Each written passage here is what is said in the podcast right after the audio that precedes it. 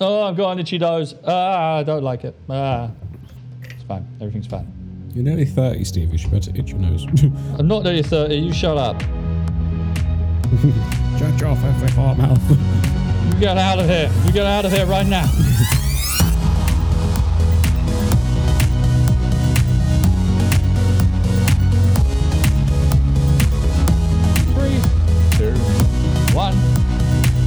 Hello, everybody. Welcome back to another Epicly Average podcast.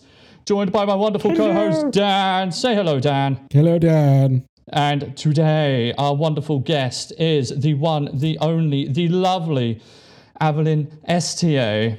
She is a programmer and ex game dev who has worked on games such as Battlefield and Star Wars Battlefront 2, working for companies such as EA studios like DICE. Aveline, welcome to the stream. How are you? I'm okay. Yeah? Yeah. Was you You look expecting slightly such a. Uh, yeah, you look slightly terrified. Are you all okay? I- was I expecting was- such an intro? I was very much surprised by the way you pronounced my name, so that's uh Was it good? Was it correct? it was about a six out of ten. I'll take a six out of ten. It's- I'll take a six out of ten for for an English guy pronouncing pretty a French name. Yeah, Yeah. better than most people I've heard pronounce it. So all good. Well, there we go. Worse things have happened. You know, like it could have been uh, like this is uh, Avid line S T. Yeah, which uh, be thankful that it wasn't. you could have used like- uh, like Google or something, you know, where you just type in a name and just let that pronounce it for you. Oh, I know, right? Actually, I should have done that. I'll add that in afterwards. Yeah, Okay, thank you, Dan. I appreciate that. Post. I appreciate it. But hello, welcome to the podcast. Um, Thank you. so I obviously know who you are because we have worked together in the past and had an amazing time whilst doing so. But Dan doesn't know you uh, at all, as neither do any of anyone in the chat right now. So, for the sake of everyone listening now and potentially in the future as well, Aveline, who are you and what do you do? Um, well, I'm Aveline, as you know by now. Uh, I work as a software engineer uh, over at Klarna, which is a finance tech company, a bit spread out all over the world, helping you buy stuff a lot easier. Uh, which is, of course, a big leap away from what I used to do, which was game development uh, at DICE. And we got to work together a few times on, uh, Yes, Let's see. did. what was it, Battlefront? Uh, Battlefront and Battlefield, I believe. Oh yeah, for sure. Yeah, we didn't work together on Battlefield One though, but No, I, I left the company at that point. I went to work at where did I go at that point? Bat, I think I was at Playground. Playground Games working on Forza Horizon Three.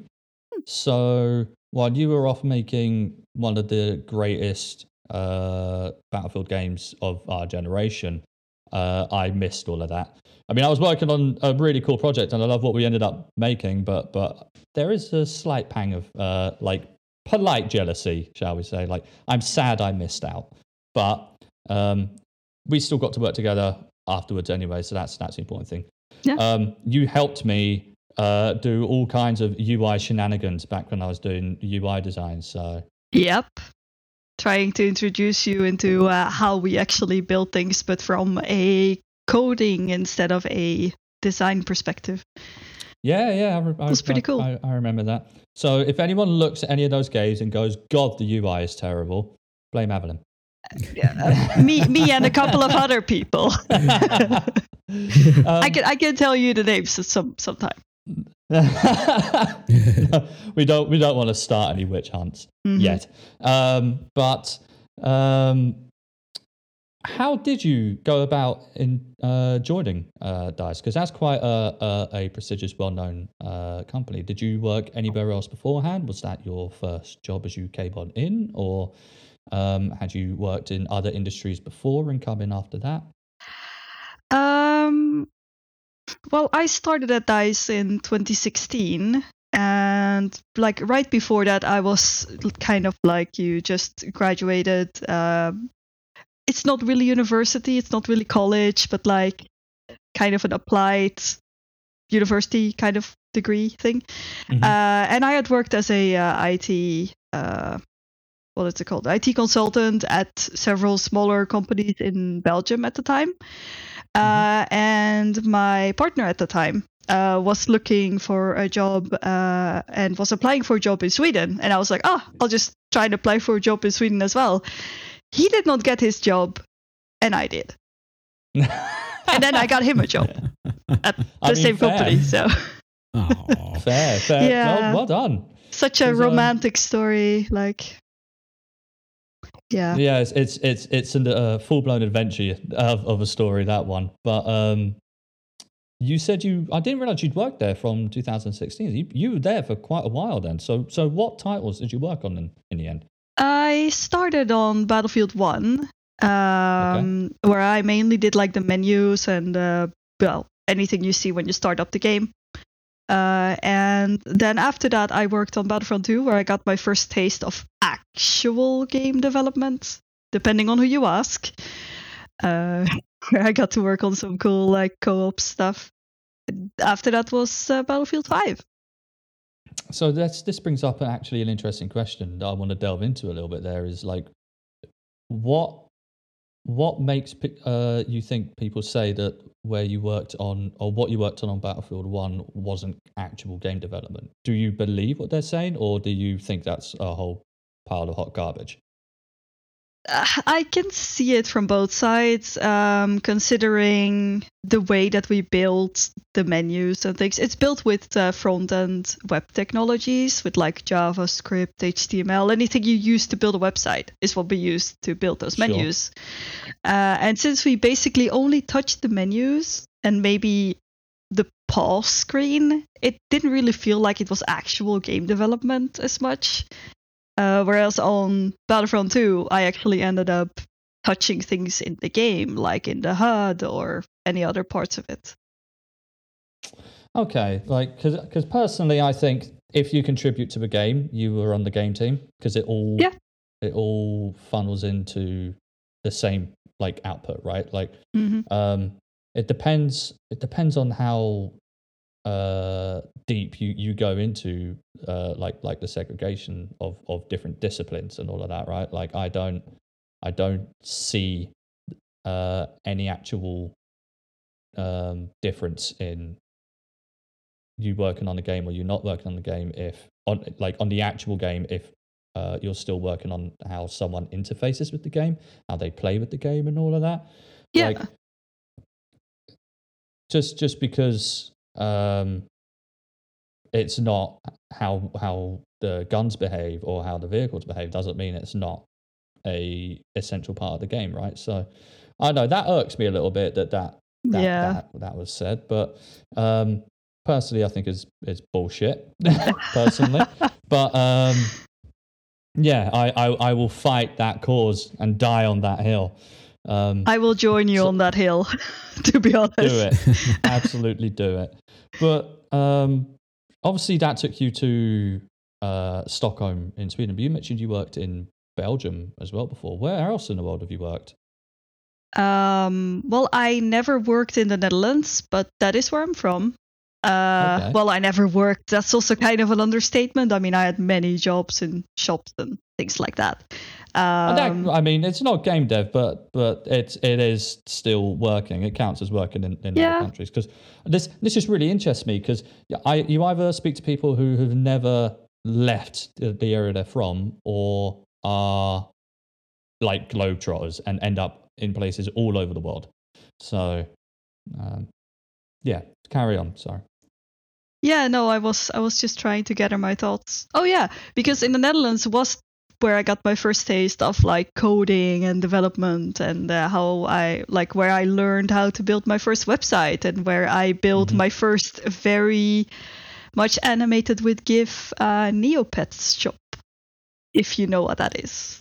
You worked on neopets Well, you that. mean everyone who played Neopets had their like shop that you could have, you could customize yeah. it, and of course I did that. And uh, Oh my at- god! Okay, I so was- so for, for a moment there, I was about to lose my actual mind if you told me that you worked on the actual Neopets Oh. because holy holy shit!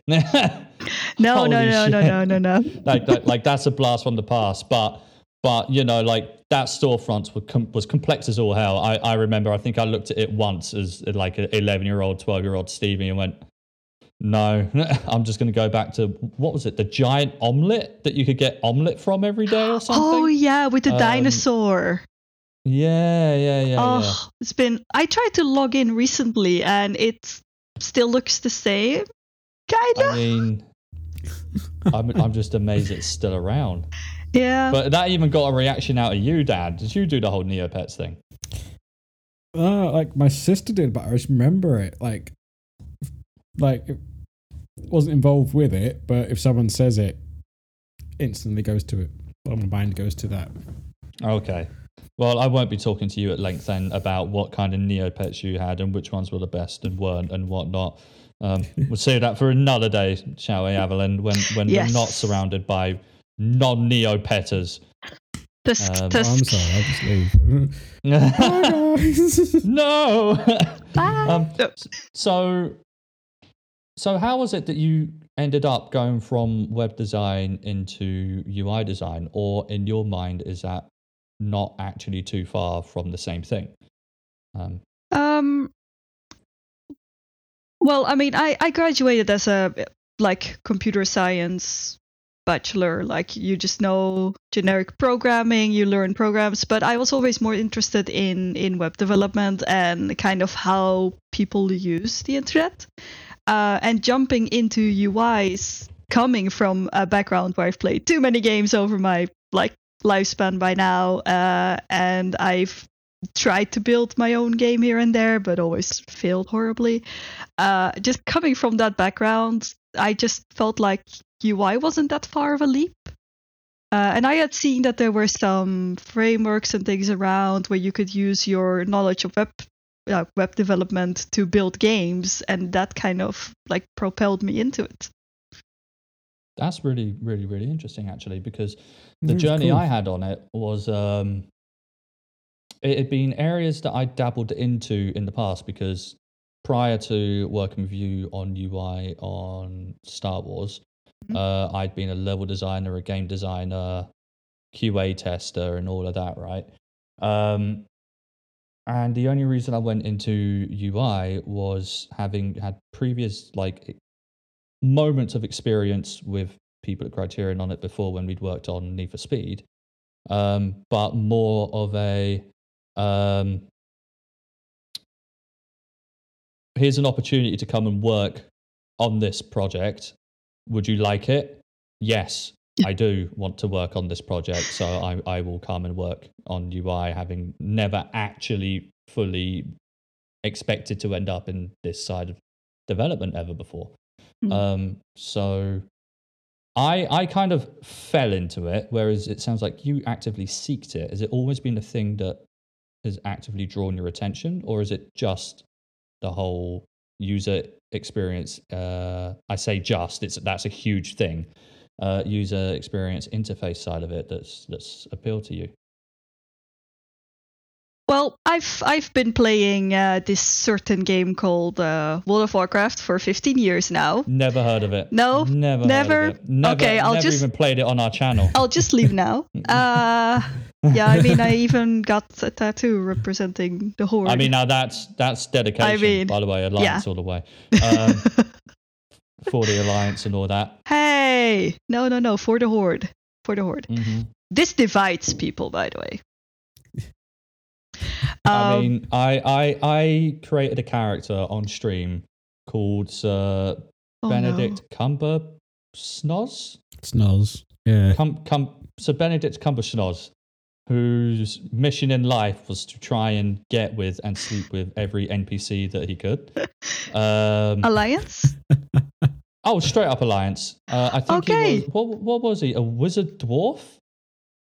Yes. It, it. Uh, going around shooting his frost bolts all over everyone's faces. oh my. It was. we we streamed that one time.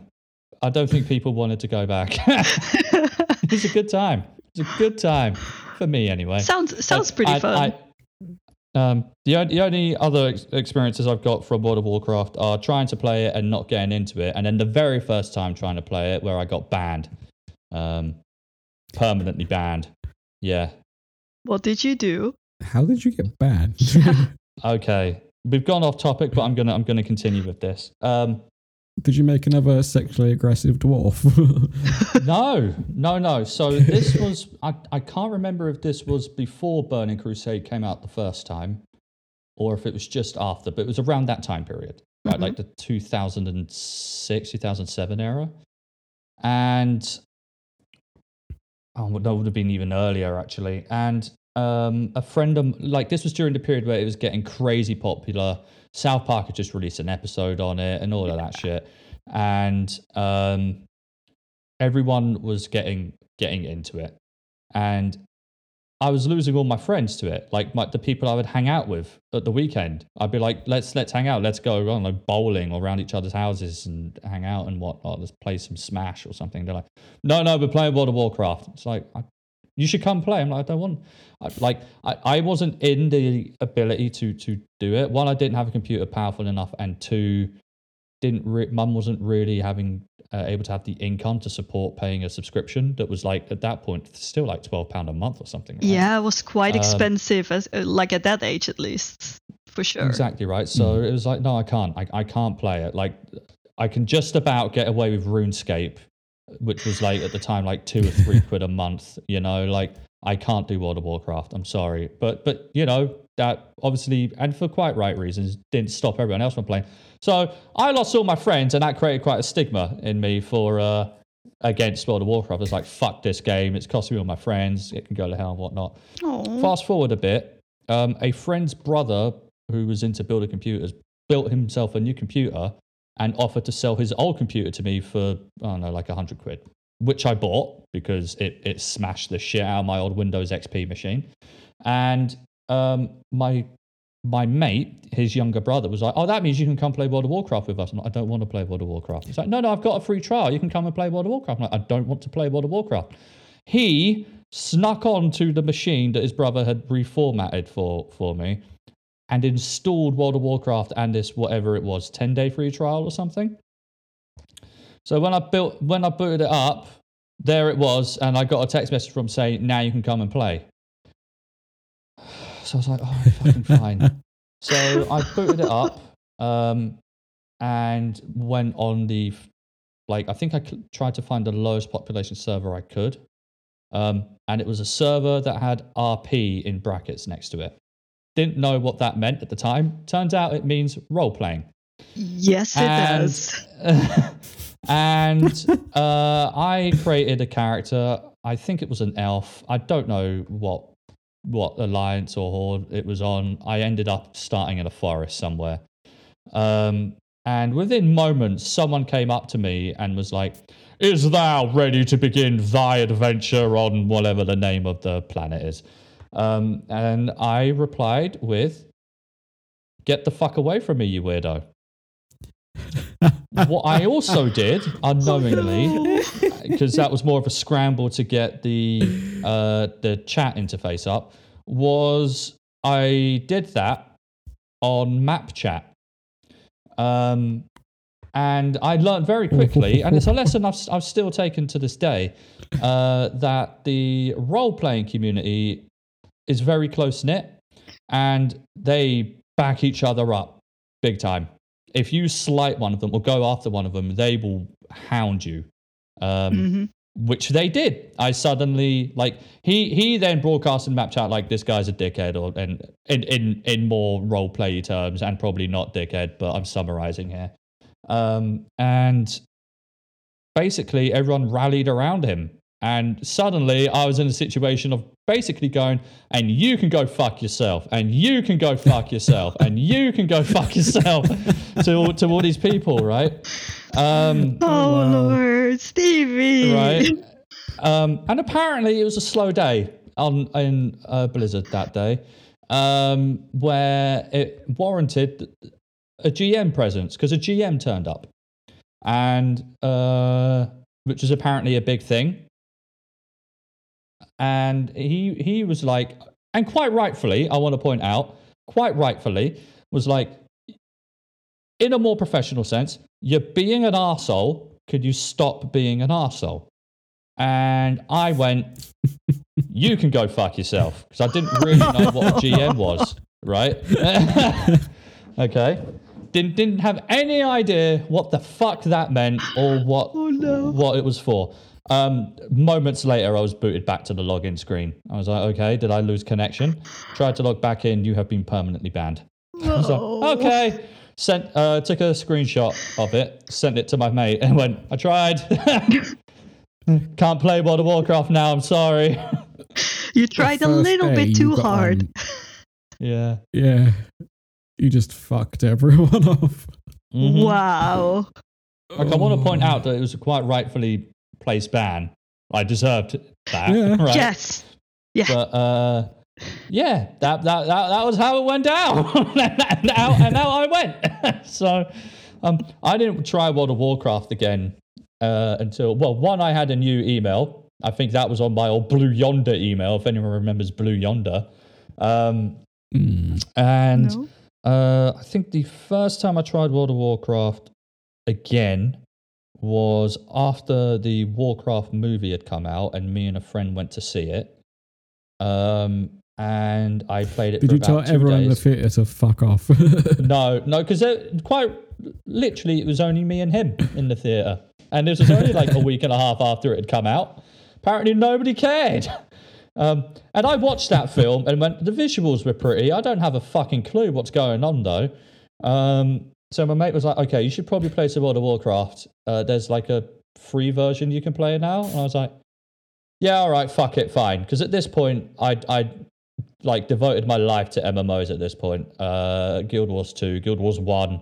Oh yeah. um, Been there. uh, Final Fantasy 14 at that point, Final Fantasy 11, all kind, all manner of MMOs. I was like, fuck it, I may as well try the like the big daddy of them all.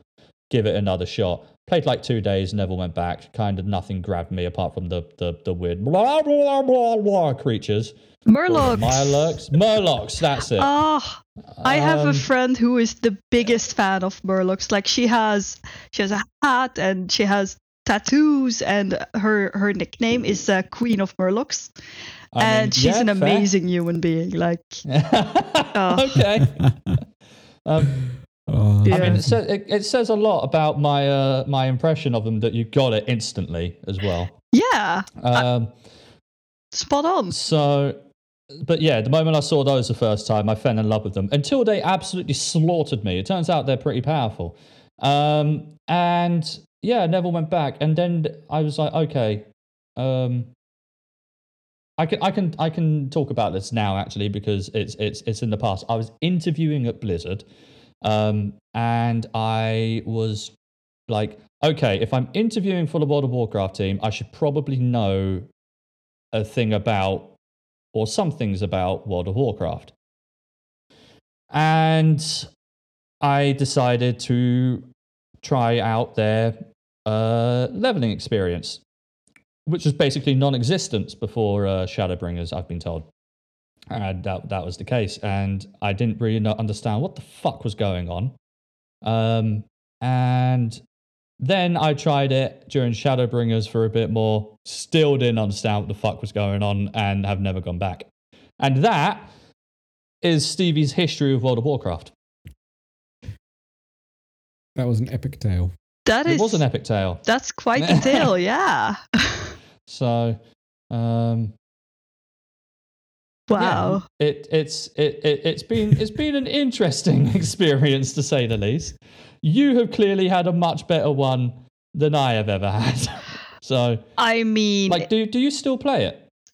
yes. Okay. I mean, it's been a bit on and off lately with uh, a lot of stuff going on in real life, but um, I've basically over the last 15 years, I think I usually play like for a year and then I take a few months break and then I play for another year or so. And then, yeah, so it goes on basically. Uh, that's fair. I mean, that's that's yeah. that's the loop I have with Final Fantasy 14. Well- it's it's, it's, it's inescapable. That's actually what I just started playing last month. Again, Oh my god, really? Final Fantasy 14, yes. Uh, well, we're lucky we've got your attention now, then, because you're about to disappear for about six months. Oh, okay. Yeah, that, Yeah. That, that game. That game's a swallower of time and existence. Yeah, I I just played through the first like big chunk of story of the original game, and I'm like, okay, I'm gonna start with the next expansion. Oh wait, no, there's all of these other quests you need to do from the extended bit of the original oh game, yeah. and the, then uh, the, you can the go. stuff. Yeah. Oh, So one thing, and and we're getting into game design philosophy now, which which I don't mind getting into, but it's one thing I absolutely love about Final Fantasy XIV that I absolutely detest about WoW, and that is they have a structure. Like you start a character, you start the beginning, and you go on the journey. It is a story. Whereas in World of Warcraft, they don't give a fuck, and you can go wherever the fuck you want. They throw if you start at let's say Legion, for example, you'll spawn in the Legion hub area, and suddenly you'll be given post patch uh, post patch Legion quests uh, for an expansion you haven't even completed yet, and you're like, I don't, I don't know where the fuck I go or or whatnot, and it drives me up the fucking wall, and it's the biggest reason I fell out with that game. Yeah, Um, I I have to add that like uh you you called it Shadowbringers by the way. I didn't want to correct you, but it's Shadowlands. Did I? Oh, I'm just. Oh, Oh, you're right. Actually, you are right. I am. I am a disgrace. I'm a Yeah, disgrace. how dare you? Next time he does that, just stop him dead in his tracks and be like, "Oi, no bed, it's wrong." I don't think I've ever uttered That's those two right. words. Ever. I mean, Maybe I, should mean, try. I'm, This is a I'm, I'm not. I'm not going to be that guy, but you know, Final Fantasy 14 comes out with Shadow uh, Bringers, and a year later, WoW's like, oh yeah, look, we're going with Shadowlands. Oh, Yeah, I know. Uh, I I managed to go to BlizzCon that year when they announced uh, uh, Shadowlands, and you could play like a tiny you, bit of the you, the you quests. were at stuff. that BlizzCon. Yes, I've been Oh. there twice. like i mean that's incredible unto itself the uh the the scary thing is like i had three or four different friends from different friends groups who were at that blizzcon that year there's Seriously? some weird weird like merging going on here i don't know there's Oh. just just a weird of coincidences yeah because Apparently, if- there's if such a at- thing as as a major and a minor BlizzCon. Like the big ones is where they announce like all the games, and it's usually a two-year cycle. So the one after is slightly smaller, and then the one after Okay. that is a lot bigger again. And apparently, the first one I went to was a smaller one, and then the second one was one of the big ones, uh, which is pretty cool. Okay. Okay, that's fair. Um, wow. Okay.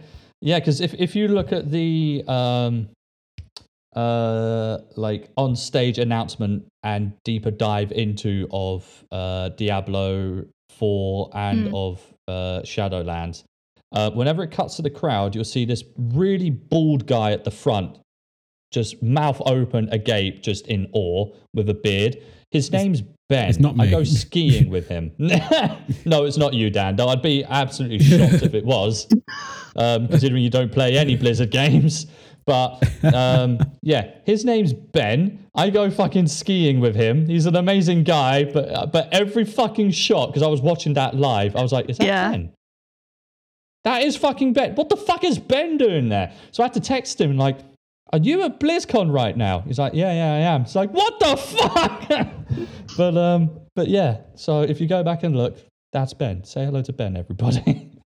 Yeah, Um, I didn't find myself on any of the streams or anything. I think there was like a pan shot of the audience where it was like Mm-hmm. near the row where I was sitting, but it's it's still like it's it's it's a crazy experience and it's kind of sad that I mean, given the whole current state of the world that there wasn't really a big event uh they last did year. an online one, right? Yeah, there was an online one, but it's it didn't feel the same. Uh, although we tried to make it the same by having viewing par- viewing parties and uh, hang on Discord and you know kind of the same thing where you just have a drink and have a laugh and yeah. Um, but what I Oh, was that's the fun side of gaming. I was getting at something with that actually. I was getting to a Okay. point, and now I'm like trying to rewind in my head what we were talking about, which was uh, a bit of a game design and not knowing where you're going in a game or like not being Oh directed. yeah, yeah. Okay, Yeah. so what they did in the latest expansion is that they added a lot of more like in-game markers and like pointers as to where you should be going. Like the story is a bit more the first time you play through the story is actually kind of linear and you actually have a Mhm. feeling like you're a part of it. after that you can choose whatever you want to do. Um, but they've added these like markers in the world so you actually know where you need to go. No longer is it like, yeah, you need to go north, but do I go up or down or Mhm. through this thing or so it's a lot more more helpful. Um, and I actually Oh, so think the better. yeah, Okay. yeah, yeah, and the quest design and like uh, the flow of things is, is so much better as well. I mean, I've played through it. Uh, I've played through it eleven times now because for some reason I like leveling characters, and uh, Jesus fuck. yeah, Okay. yeah, it's still fun, still fun. So Jesus fuck. That's that is a huge time commitment. But it, it's actually that's actually a point I want uh, want to get into because that's that highlights the the importance of a understandable, readable, and cohesive uh, UI uh, system. mhm. right? Like it's it's one of the most important reasons behind uh, why games need UI is is to broadcast what it is you need to do, where it is you need to go, and then it's backed up by things such as narrative delivery methods, uh, gameplay systems, and things like that that that deliver your your game as a whole, right? Yeah. Um, and I think that was one of the reasons that pissed me right the fuck off with um, with World of Warcraft because it, it's an there, there are known solutions to it. There are known ways of doing things, like how you present certain information and how you deliver certain aspects of story and how you deliver gameplay systems, um, how you gate it, how you unlock it, and all of that kind of stuff. And they were just like, I don't give a fuck about any of that. We do it our way, and that's that's how it goes, right? Yeah. Um, it's and it's a thing that I've noticed in a lot of companies where they instead of looking outwards, they only look inwards unto themselves of okay, so this is how we did it last time. How can we better what we did last time rather than look at what else what the competition's doing and benefit from from their learnings and Mhm. evolve what we create into that.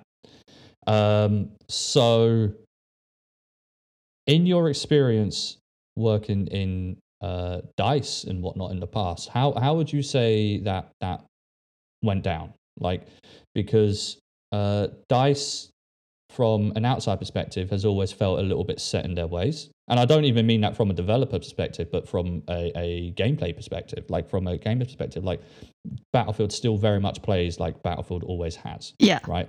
Um, the actual second to second nature of Battlefront Two is not very different from Battlefield uh, from Battlefront One. Yeah. right? Um, how how do you think that that was like working in? Is, do you think that was a good thing or or a detrimental thing in the end? Um, I mean, I, I feel like um, when you talk about a franchise or just a, a certain game, uh, like when you say Battlefield, there's these certain things that just go with Battlefield, like how you explain, like the, the way of playing it, and just just the whole experience. There there's a, a Battlefield experience, Sure. uh, and I feel like from uh, from a UI perspective, uh, if you kind of look through all the games, they have all kind of been the same way, but that's because a lot of the elements actually work for how the game is trying to represent itself. Like, we prioritize you being able to see what's happening to your weapons over what's happening on the map or other things. Like, you lower priority things go on the outside and higher priority things go around the middle of your screen, like your, your HUD. Um, uh, one thing that we did do is that uh, occasionally, uh, we we- well, occasionally we have uh, some user researchers as well that do, uh, yeah, on paper studies with actual people, but they also do analysis of uh, existing games, uh, where we compare existing games that might not be exactly the same, like they might not be a shooter, but we're trying to see like, okay, what are they doing? What's working for them?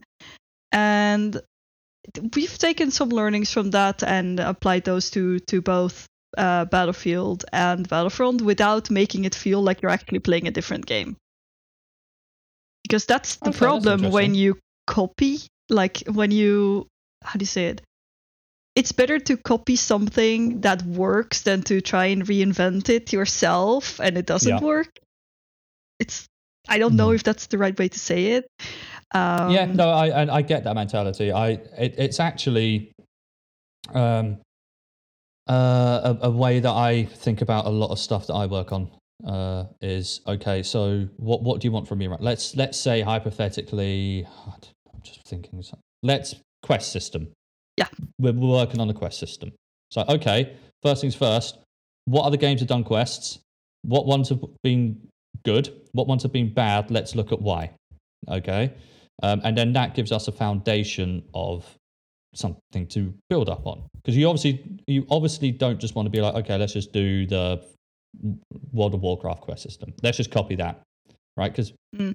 People will look at it and go well that's just the World of Warcraft one or or yeah. you know like even if it did something grand spanking new like the fact that every game right now is copying the um, Apex ping system right now there's a side of it that is um, yeah okay there's the accessibility side of it which they revolutionized but also it's not going to revolutionize your game.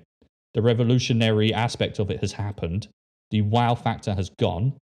Um, they did it. They got that. So by just copying that wholesale into your game, you're not going to get any medals or well done. That's amazing. Mm-hmm. Congratulations. It's oh, it's it's the ping system. But good. people also you won't know. be distracted by the fact that you have such a good ping system because they already know it from the other game and they will be able to experience more of the other aspects of the actual game because of it. True. Very true.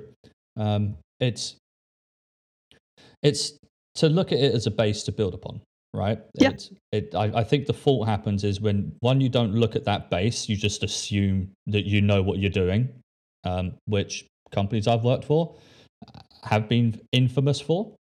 Um, and the other one is to look at something and just go, well, let's just copy that wholesale. Let's just copy that whole thing in. Let's not adapt it in any way, shape, or form. And it's like, okay, well, that wasn't built for this game. That wasn't built for this in mind, you know? So we can't just copy this wholesale. We can't just put that in and expect it to work full time. Um, I don't I don't see what it is you're trying to accomplish here. Is it a shortcut? Is is that what this is? Because if so, we need to have a conversation around why we're doing shortcuts, right? Um, That's a whole other conversation. and it really, really, really is, and we can get into that, and we might actually get into that at a certain point because there is a, a part of your life at Dice that I want to get into a bit. Um, mm. Around project management that leads to like crunch culture and, and all of that kind of stuff. But um, yeah, that is a very, very, very different uh, uh, topic. But it's it's always that because because working on a franchise, as you say, it's always that fine line that you don't want to change too much. Whereas, well, I say that I, I want to go in and change everything every t- every time because I, I I look through life with with rose tinted glasses and reckon that we can do absolutely everything under the sun mm-hmm. and there won't be any repercussions at all whatsoever and that's why I need producers in my life to be like Stevie, dial it down, slow it down. That doesn't need to change. And I'm like, yeah, but it does really. And like, no, it doesn't. And eventually, I see what they're saying, but um, having such an iterative franchise um, process, I guess, um, makes those conversations of what do we change, how do we change it quite difficult, especially when it comes to how a player experiences your game, right? Because it is such an important thing. Um, so basically, I guess what the point I'm trying to get at, at is after, I don't know, what, like 10, 15 minutes of conversation is um, like how would you say like how, how do you work out what it is that is um, like beneficial to to change in terms of a user experience? Um, and that's that's not a uh, t- tell us your process it's more of a no. what is the thought process behind it like how how how, how do you get from um, looking at a game's uh, like a previous game's um, development and release of a certain feature and go, okay, no, that needs to change uh, on a user experience front for people who are interested in getting into uh, UI, UX, GUI kind of stuff? Um,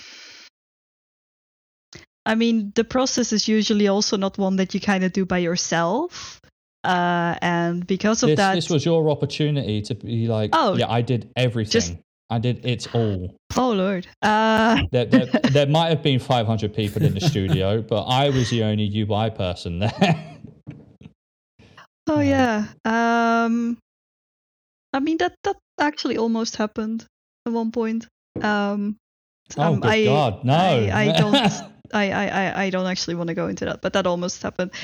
Um, but what I would do is to find uh, one, of course, a broad range of, of games or or other things as well. Like uh, you would be surprised how much is out there nowadays on the web as well.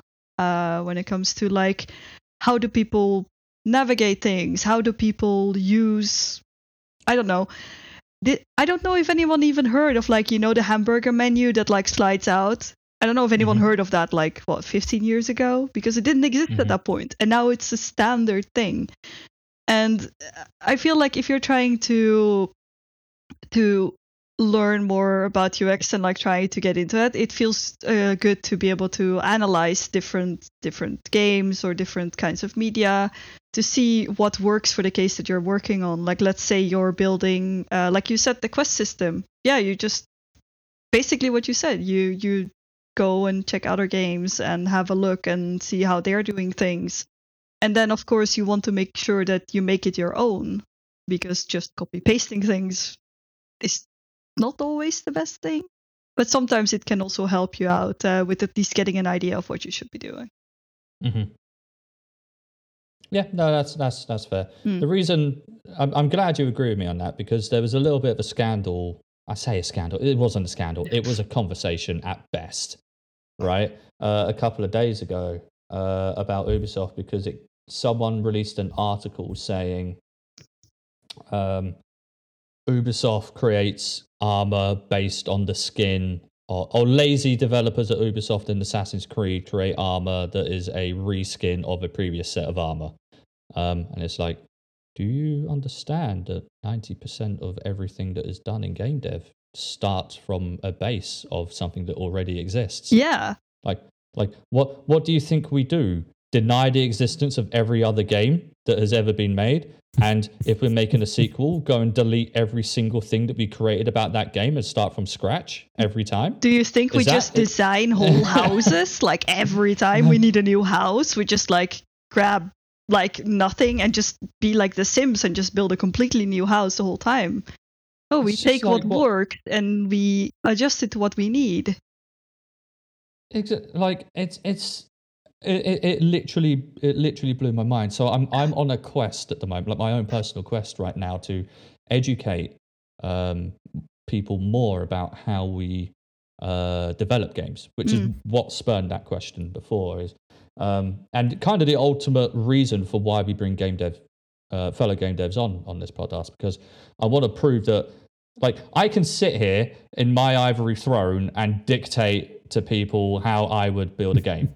As I'm not the only person who makes games in this world, right? Yeah. But what I want to point out is how a lot of people make games in in the same fashion, right? And and the the lessons that we learn and teach each other about how we work smarter rather than harder, because otherwise we would never make a game again.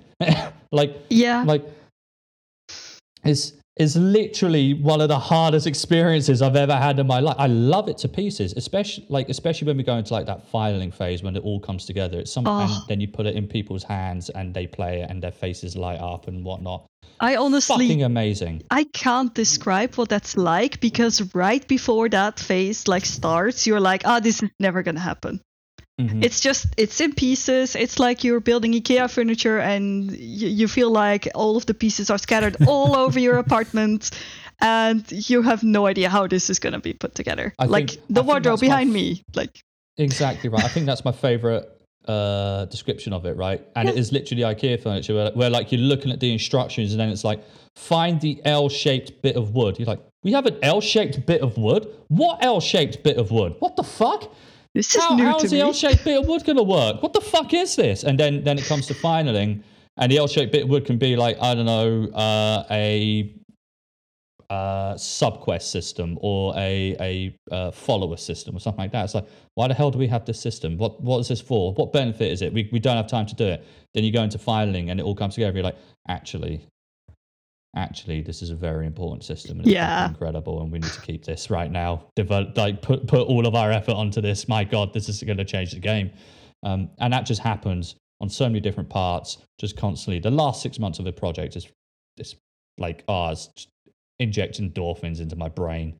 Uh, it is the best period. It's also one of the hardest ones because you you you actually like also tend to physically push yourself to actually be able Yeah. to to deliver it, which is something you shortly touched upon as well. But it's kind of it mixes passion with actually just all of these endorphins and things and you just you just get hyped and work and all of a sudden this thing is out there in the hands of so many people. The first time when like when we released battlefield 1 it was the first time i had released a game. And i was just sitting there like oh my god there's millions of people out there that are now playing this game looking at things i worked on. What the hell? It's it's it's and loving it, right? Like, Yeah, game yeah, out to huge critical praise. for Um, sure i think i kind of uh, got or lucky i guess with that being my first game i suppose uh I mean, it's not lucky if you developed uh, developed it with, with all your heart and best Hmm. interests and whatnot. It means it means what you were working on was the right things to be working on, and and Yeah. it, you did it well. Like, and as a collective, everyone did it well. Right? That's it's a really, really, really powerful thing i mean uh, and good thing. A funny story coming into Battlefield is that I had no idea how to use most of the controls of the game, actually. Oh well, Yeah. that's interesting. I, I, I found out how to uh, use my parachute um, a couple of months before release, I think. Um, oh, nice. Because before, well, we had always been testing levels where you like start on the ground instead, and then all of Sure. a sudden there was one where you needed to jump out of a plane, and I was like, I have no idea what I'm doing. Am I supposed to press this button? Just falling to your death repeatedly. Yeah, occasionally. Yeah, yeah, Yeah. Um, I mean, I mean, it's the same with games I've worked on where, uh, like in Forza Horizon, I didn't know we had AI battles. That I like until I played the demo for that game live Mm. on uh whatever console, uh, Xbox. I was like, it's telling me to race against a random AI. That's a thing. Didn't know that. Didn't know that. like literally in the hands of millions of players at that point. Didn't know that. Yeah. Um, Star Wars. Uh, I didn't know that um, uh, all of the maps had uh, some flight capability in them. Like you could spawn in as an airship. It's literally there on the fucking spawn menu. I just got distracted by stormtroopers and heroes of course. you know um firestorm. Uh Yeah. what was the th- some i didn't know about? Um oh uh our public events um got uh the rewards from them got better i believe as uh, the game went on to help uh, narrow it down so i just thought one day when i did a public event i got super lucky that i got six uh v6 rocket or v2 rocket flares whatever they were the ones that let you summon in a rocket powerful enough to wipe out Mm-hmm. oh, half the map yeah, yeah, yeah, yeah. yeah, yeah. Uh, I, I was like, oh my god, this is the greatest thing ever. No, no, that's just uh, the game's trying to get you to kill people faster so that the game can end. um, so it's like, okay, okay, things I didn't know. Um, Yeah. But uh, yeah, I think I think learning uh, things as as you go is kind of a staple of of very of AAA game design because there's so many things in those games, especially when we talk about Battlefield and For and sure. And whatnot, right? There's Those there's rarely just one person that knows actually everything. I mean, there's people that know a lot about the game, and usually they're actually people from the community that know more about the game than the actual developers, because we tend to only look at a a, a part of the game that you work on, maybe a little bit more, and then there's the playtest. But we never really understand the whole game and all of the aspects that go into it. Like, there's so many online related things like uh, if you see like some kind of news post being shown in the game and stuff, there's a whole online system that needs to be built for that. There's a whole place where people can put those articles in. Like you, you don't even think about those things usually when you're actually working on the game, and then you see those Mhm. and you're like, oh wait, that's also a part of the game. Mm-hmm. Nope, that's it. Mm.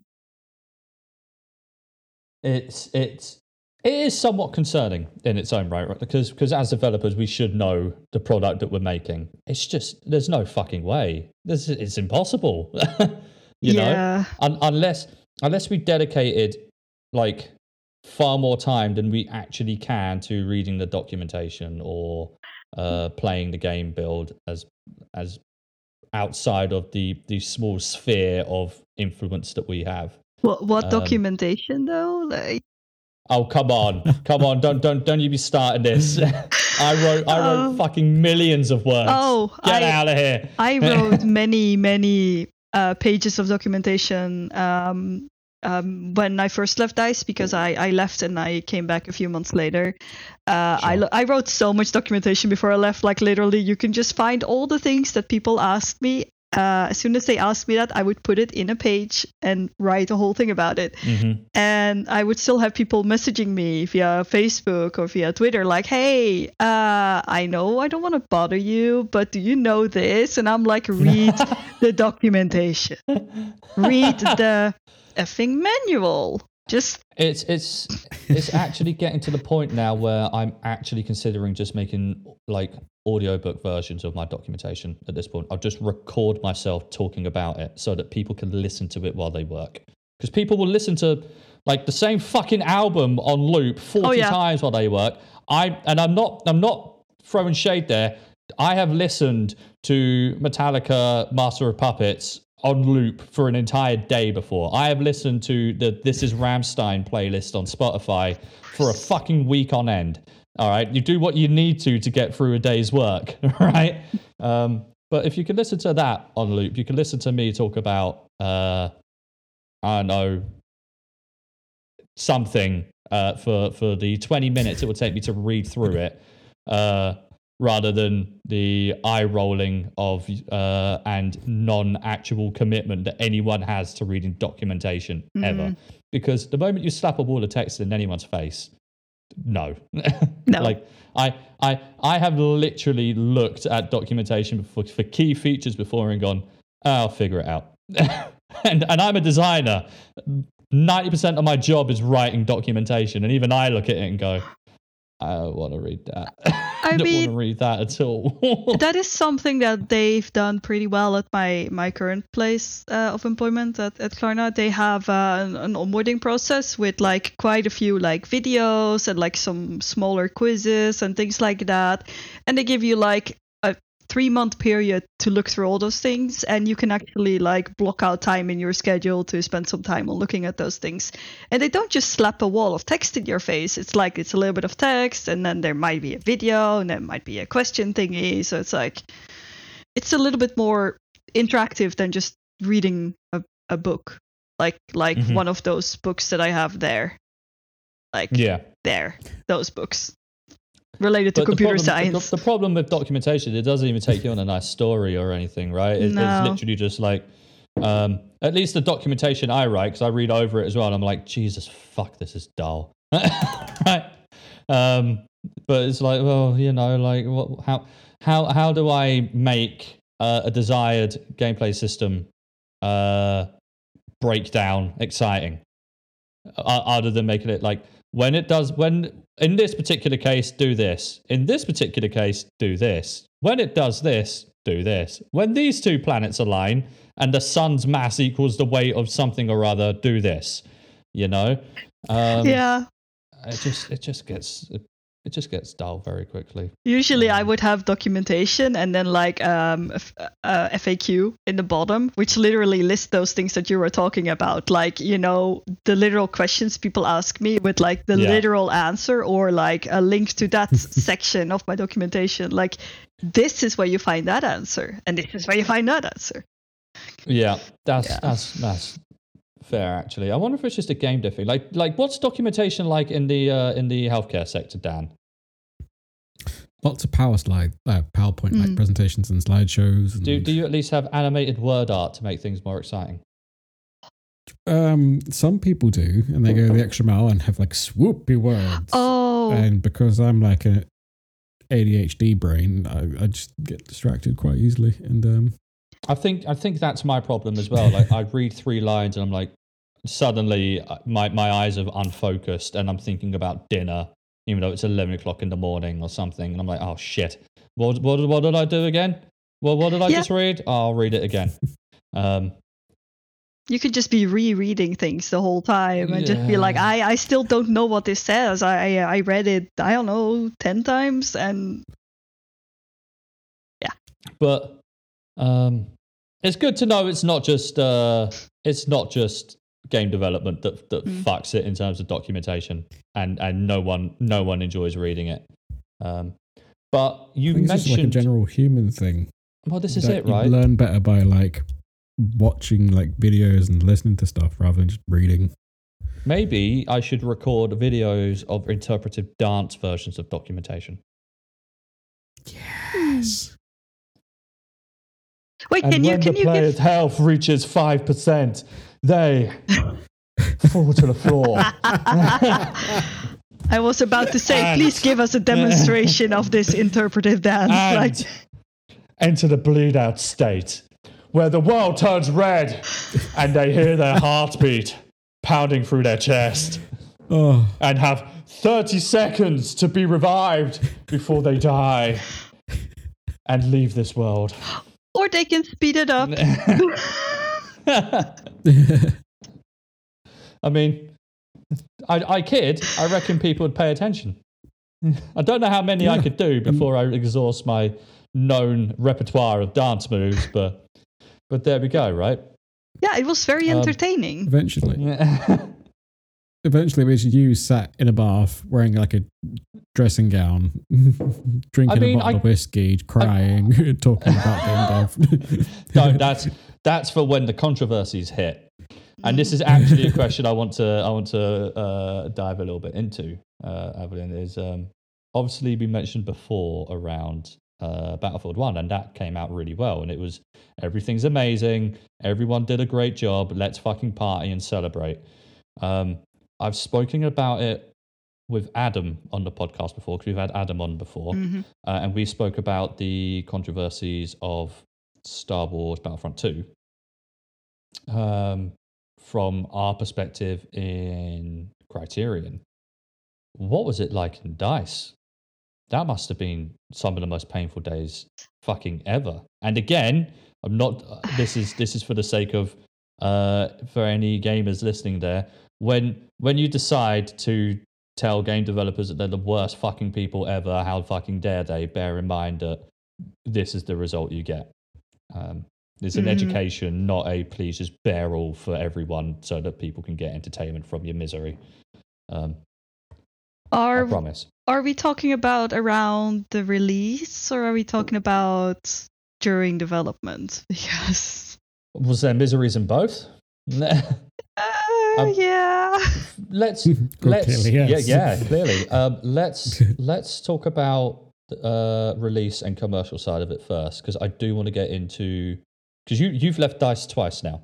Yeah. um, and I want to get into that a little bit if that's okay. But Mhm. first of all let's talk about um, controversies for life in what was basically the head studio right? Um, and how how what was your perspective on things in terms of yours and that studio's because i actually don't know uh, we got taken off the project too fucking quickly for us to see any long-term effects in terms of dice um, at criterion.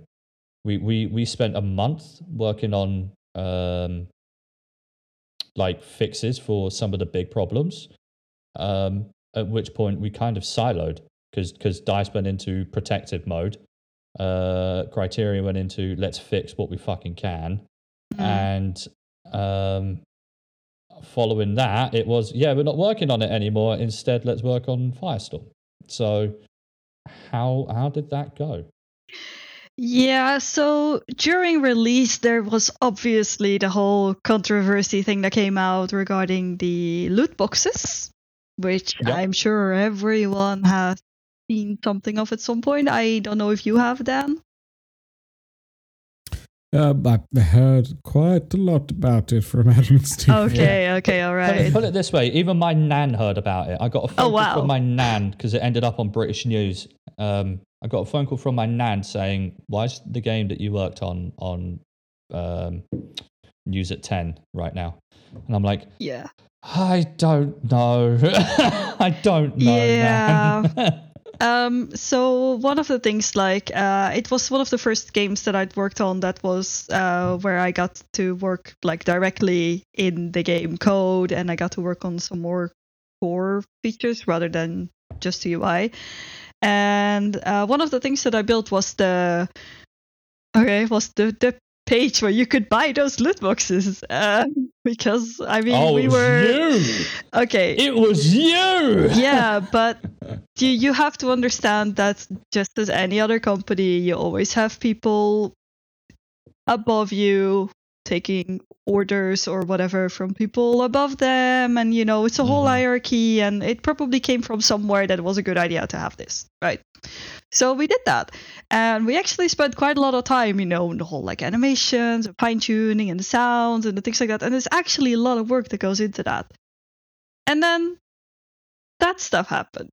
It's like I spent so much time on this. We probably should have known at the time it wasn't a good idea and just turn it off because we had the capability of just turning it off and not having it at all.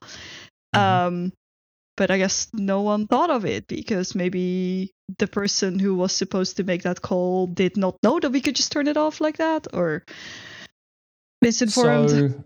So, um, from what I know, and I only know this from working on arcade, working on the design side of Mm. it on arcade, is uh, we got told about um, certain aspects of that system about two weeks before it went to that public beta that we had Mhm. like the the the pre-order window which is a thing that i fucking detest ea marketing for um Mhm.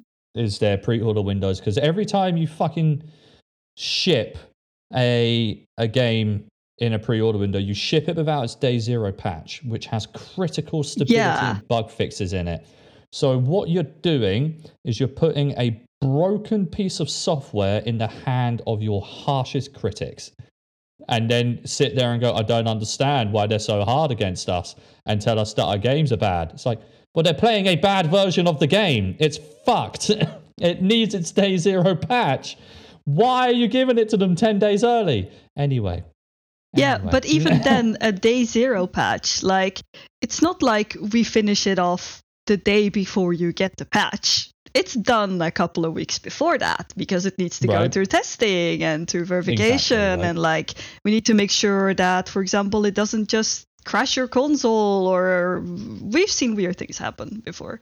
oh, yeah, yeah. um and uh, that's something that that that maybe some people don't realize is that like the cycle of the like game development we're actually kind of lagging behind all the time uh which is which is sad because sometimes you hear this feedback from someone and then you're like yeah we fixed it but this patch is coming out in like a month because we cannot release it right now but i know that we fixed it but i cannot tell Mhm. you that we did because it's not out yet and that's one of the most frustrating parts um yeah like I think that that alludes to a thing that frustrates me a lot is just how non-vocal we can be about stuff.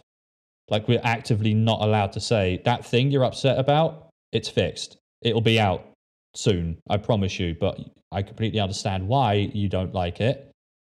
But it's fixed. I promise you it's fixed. We we saw it. We're not inept. We saw it. We just couldn't get it in in time for release for various reasons. Mhm. Normally, it's towards the end. We don't want to make too much change to the build because if we fail testing, chances are we don't release, and that's a problem. yes Um, and like because if you ask a game developer, the game will never release, right? oh yeah but no it's never the- done there's there's always Exactly, something right? to fix always something to add or polish or especially polish always polish like Oh, so much polish, forever polish. but um, the um,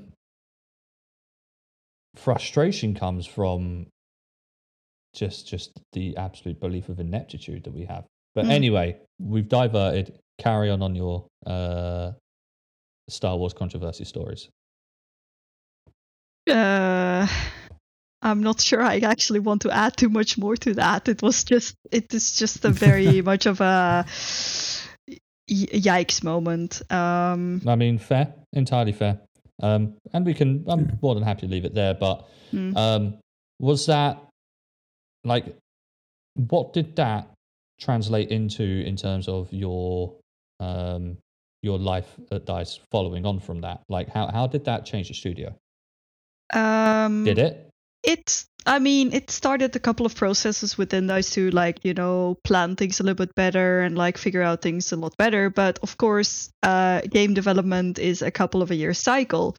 So Mhm. even if you say the game is going to release next year, chances are you're already in pre-prod.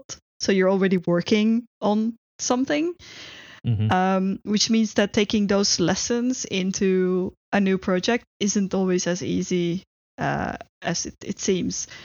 Um, but what I feel like um, kind of lacked at the time was a communication to the developers as well about, hey, yeah, so we learned these things, so let's try and already change them. But what they did instead is just do a studio wide, like, oh, let's go and change everything at once instead of trying to change smaller things first. That would make life for developers and designers and product managers and alike just so much easier. And that just comes back to the thing where like small changes, like some some companies just don't like small changes. Like they just want to do a big overhaul of everything, like out with the old and in with the new. Whereas just patching a small thing can already make life, current life, a lot better while you're transitioning to the next thing. Mhm. Uh, as for me, I ended up in a depression and nearly burnout cycle at that point. Mhm. I was home for for a month and then gradually went back to work because I just it, it just was too much for me. I just took on too much. And I've learned from that. Please don't ever let that happen to you. Like Oh no, I've uh, the the the true the sad nature of it is is Yeah. um I've I've experienced burnout uh myself, so I, Mhm. I completely know where, where you where you come from on that front. Like um, it's ultimately why I I am now in a different country.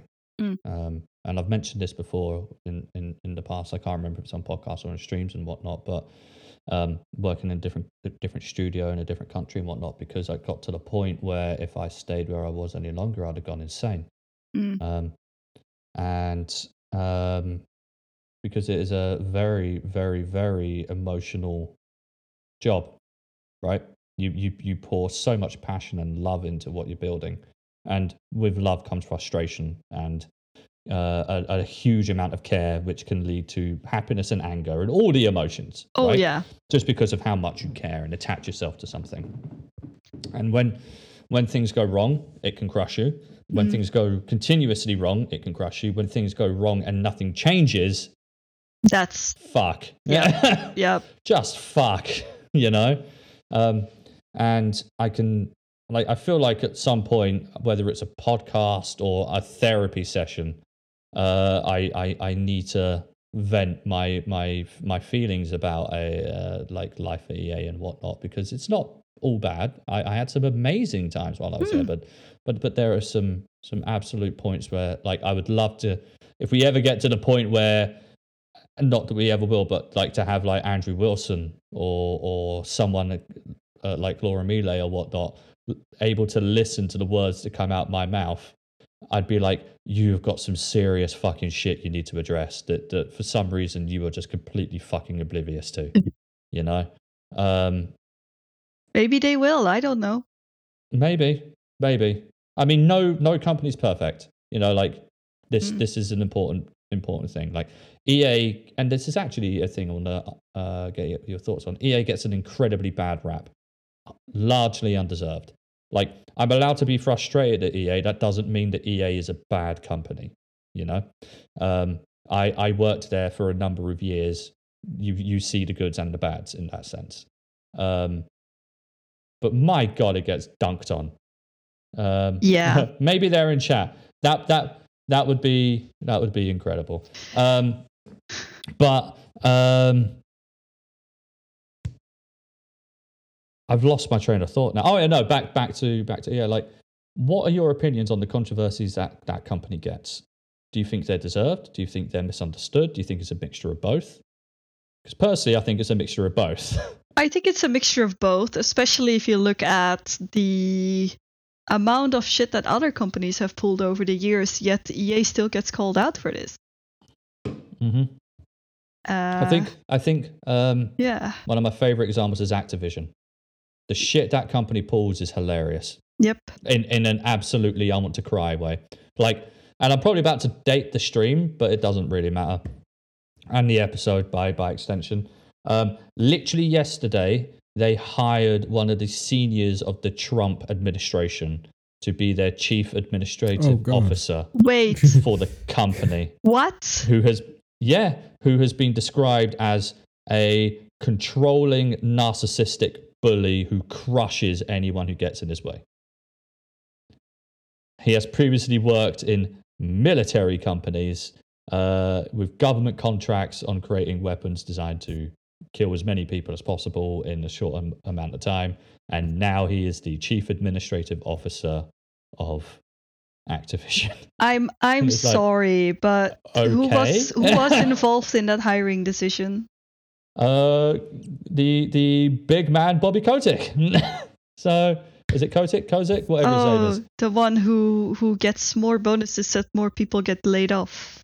Yeah, apparently, yeah. yeah, yeah, that guy. Yeah. Um, yeah, it's just like okay, okay, but um, EA is still the worst company in gaming. You know, like Yeah. um, like it's it's really interesting how opinions uh, uh, come in to to play with this type type of thing, right? Because like Nintendo, and before I say this, I love Nintendo. I love all Nintendo games that they've ever made, Mm. but they they they're they're really fucking good. They've got it down to an art of rehashing the same shit, right? Oh yeah. Uh, they've got it down to a fucking art, and that those games will come out nine out of tens, ten out of tens. Okay. Yeah. Um, an EA game can come out like let's take um, Fallen Order for example, Mm. where the reviews for that came out uh, as uh, one of the greatest Star Wars games ever made, best EA game in a fucking long time. Generally, an amazing experience. Seven and eight out of ten. And then you look at the reviews for uh, Nintendo. It's like, yeah, this is the same re-release of the previous Mario game from the Wii. Um, you know, like, they don't really do anything new. It's the same levels, but uh, it's Mario, so ten out of ten. it's like, okay, sure, it's your opinion. You're allowed to make it, but EA gets a lot of s- a lot of stick, Yeah. like a lot of stick. And I mean, I want to add to that when we were talking about developers and how they're being treated. Uh, uh, just a small, I guess, mini shout out to the people from from uh, CD Projekt Red because those developers have had some backlash at them, and Like, I felt have- so have- bad for them as well. Like, Same. I have, I have, I have had so much sympathy for everything that's been going on with them. Like Jesus fuck. Yeah. Um, how, how the hell they're coping with that? Mm. Like, because I know how I coped with uh, the controversies around not just Star Wars, but but Battlefield Five had controversies as well, right? oh yeah, yeah, Mo- most of which the the EA stoked themselves. Like they they threw fucking fuel on that fire. Um, but you know, like it's a fucking a dark place, and I just I just feel sorry Yeah. uh, for um how um how they're how they're feeling and how and all the shit that they're going through. So Alright. um yes, but a thing. Let's let's let's talk on to uh, future prospects because obviously you're not at Dice anymore. Um, No. You're you're now working in uh, a finance uh, company. yes. Do you see yourself staying there long term? Is do you ever see yourself coming back into game dev? Um, I and oh no, fin- answer that first, and we can answer more after. I I honestly don't know at this point. Like I feel this is a it's it's a great company that I ended up in now. Like if I had to leave games and leave like and, and go somewhere else here in Sweden, I think this is probably one of the best choices I could have made. Maybe Spotify would have also been an, a, a good one. Mhm. Um, like I can see myself doing things with games later on, but right now at this point of my life, I feel like this is the the, the right place for me to be. Okay. And I still Um, love games. Honest to God, I play so many games. I just, I just, I mean, I've been playing games since I was little, so it, it, Mhm. that's just not gonna go away. Uh, I well, just, well, this is it, right? Like, like liking games um, Mm. doesn't change when when you get fed up about making them because we all we all get have different limits of what we can deal with, and or or when when we reach a okay, I think I'm done with this industry, right? Like, Yeah. I contemplated it in the past, um, and. It, yeah, that doesn't mean you've lost all love for games. oh Um, so- no, no, for sure not. Uh, the only thing that I did notice, like coming out of games into a different industry, is that you have to get used to not having people around you all the time that are as passionate about the same thing as you. Mhm.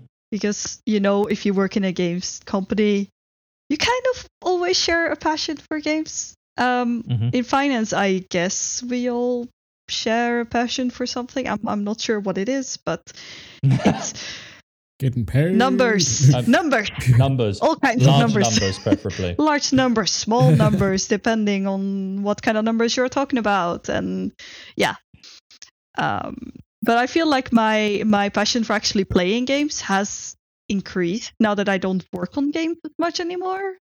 Hmm because before you would be working on games you would be playing them all day or well working on them and then you get home and you play more games.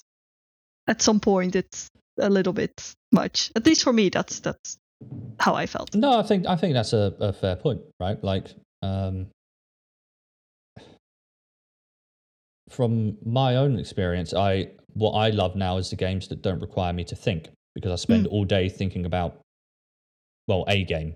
You know, like um, problem solving is is my job. So when I when I switch off, I, I like the games that don't require me to think too much about it. I get to press a couple of buttons and damage numbers appear until something dies or I die, and and that's that's about it, really. yeah Um, so it, it's quite a simple existence, and and it's it's, it's it, it it does its job for me, you know. But Yeah. um, yeah, like I think that I think that's a clear sign that what you're doing is the right thing. If it's if it's bringing back your love for games, uh, in and what you was doing before was costing your love of it. yeah Because at, at the end of the day, the only reason anyone ever works in game development is because they love games. Because you can go literally anywhere else and earn more and do better, right? Yeah, you, Um, you don't choose to work in games for the money unless you're the No, you. CEO of certain company. But that's, yeah. or ex Trump administration. I suppose, yeah. but um sorry, I'm just I'm just my mind is blown by that. It yeah, is. Um how how much more of a fuck you statement to what is quite a left wing industry can you get? you know? Like you know? yeah, for Really? sure. Um, sorry. And so, what ultimately led to the decision that you were done with games for now? Um, I don't like we we released Battlefield Five, and I had, I think, from my end, delivered basically the the the, the best I could at that point, and I just really didn't want to work on another Battlefield game at that point. Mhm. So then you have a couple of choices, right? Like you try to either move internally, like well, you move to a different game project that is not Battlefield, which wasn't there at the time at least. I don't know if there is now. Um, or you move to a different studio, which I was considering. I was considering going to Criterion at some point as well. Mhm. I remember. Um, Yeah, you remember. Uh, so you're considering going to Dice LA at one point. Um, Yeah. oh, my uh, my my partner is in chat as well. Hello. Hi, Sushi. yeah, no. Um, but then I was like, okay, well, I'm I'm I'm done with this for now. I I need to try something else. hmm So it, it just felt like the right time as well, you know, when you just finished up something and you know it's the last. I worked on the last patch that came out for Battlefield 5 basically, and I was like, yeah, okay, this is a good good way to go out. Like that. That's a that's an interesting point, like because that is the okay. This game is done. Mm. I don't have, I have no more commitments to it. Nope. It's time to time to go on. And also, I got to Um, basically pour whatever thoughts I had left regarding polishing or, you know, just fixing things. I just got to pour it all i- uh, in there because it was the last thing that was going to go out there. hmm So we made a lot of No, really small fixes and like things. And yeah. Do you see yourself ever returning to either EA or Dice, or if you was to ever come back, it would have to be something different? I, I don't think I'll go back to Dice. Um, I think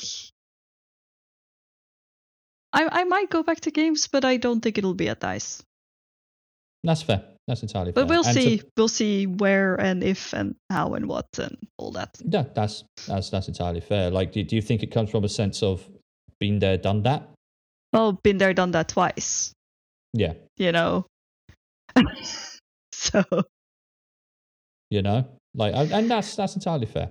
Yeah. Um, because because I, I I definitely had that because I for a while I was stuck in a loop of of basically working at the same three studios. So my first job was at Supermassive. I then went to EA Criterion. I then went to Playground Games. I then went back to Supermassive. I then went back to EA Criterion. I was like, I swear to fucking God, if I go back to Playground Games, and I very nearly went back to Playground Games Oh wow. very very i like i had a job offer that uh that i almost accepted um i very nearly went back to playground games sadly some things happened in uh personal life that meant i couldn't ex- uh, accept it regarding uh my mum and whatnot but thankfully that's all good now. But when i came out the end of that i was like no i can't. I need something new. Um otherwise i'd have just been stuck going between the same three companies for the rest of my fucking life yeah, and I saw your announcement that you were going to Germany and I was like, wait, what? What? yeah yeah yeah that was that was Yeah. the thing that i never expected to be a thing Well- but but hey hey here we go but if like i i was very much at my i'm done point there Mm. as well you know like i don't see myself going back to any of the companies that Mm. i worked at before but then again who knows right You Who never knows? know. Um, all I know is there's a world out there that I want to see, and I'm 30 this year, and I want to go see it before I can't anymore. um, and thankfully, some places uh, of the world are starting to get a bit better. Not not very fast, mind you. Like I'm not in any rush to get to America. I might give that another I don't know three to five years. Um, but um, like Canada is a beautiful place to go. I'd like to end up there at some point. hmm For life, probably not. For a year or two, that could be cool. That could be nice. Um, other parts of Europe would be lovely. I like I've I've been to Sweden a couple of times for work. Seems like a nice place to stay. There's some big projects going on in Sweden at the moment. Um, so who knows, right? You're more Um, than welcome. But also, but but uh, oh, thank you. Do do you talk on behalf of all of Sweden? Uh, I, I spoke on behalf of all of the people that are not Swedes but living in Sweden for a couple of years already Oh, okay. and want to have more people here to talk to. Do you do you think you'd ever leave Sweden at this point? I don't know. That's I was that, say. Is, that is that is honestly a really difficult question because I I do like living here and I like I like my life here. That's fair. Uh, I don't see myself ever going back to the Netherlands or Belgium at least. Like I've been through, Oh, I've been why? to those countries.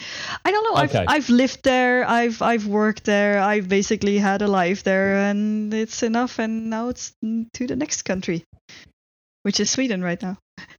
I was going to fair. So, do do you have a country you'd ever like to actually go live slash work in, or no? Sweden is it. I'm here. I'm loving it. I mean, I don't If, think if that, I don't think this comes as a surprise to Sushi, who I know is listening right now. Uh, but I, I was thinking of Canada as well. Yeah. I visited it. Uh, I have a lot of family there as well, and it's just an amazing country. So that would be like basically, I think, my only other country I would like to move to. What about you, Dan? Have you ever seen yourself being anywhere other than ye old England? Um, to be fair, I haven't really like visited that many places. Um, like I've been to Portugal. I went to New York two years ago. Quite happily live in New York just because it's got a big music scene there, and I was going to say New York Yeah. feels very you. yes, I'm very New York. I'll be walking down the streets with my big glasses and a big fur jacket, and with a cane with a giant diamond on top.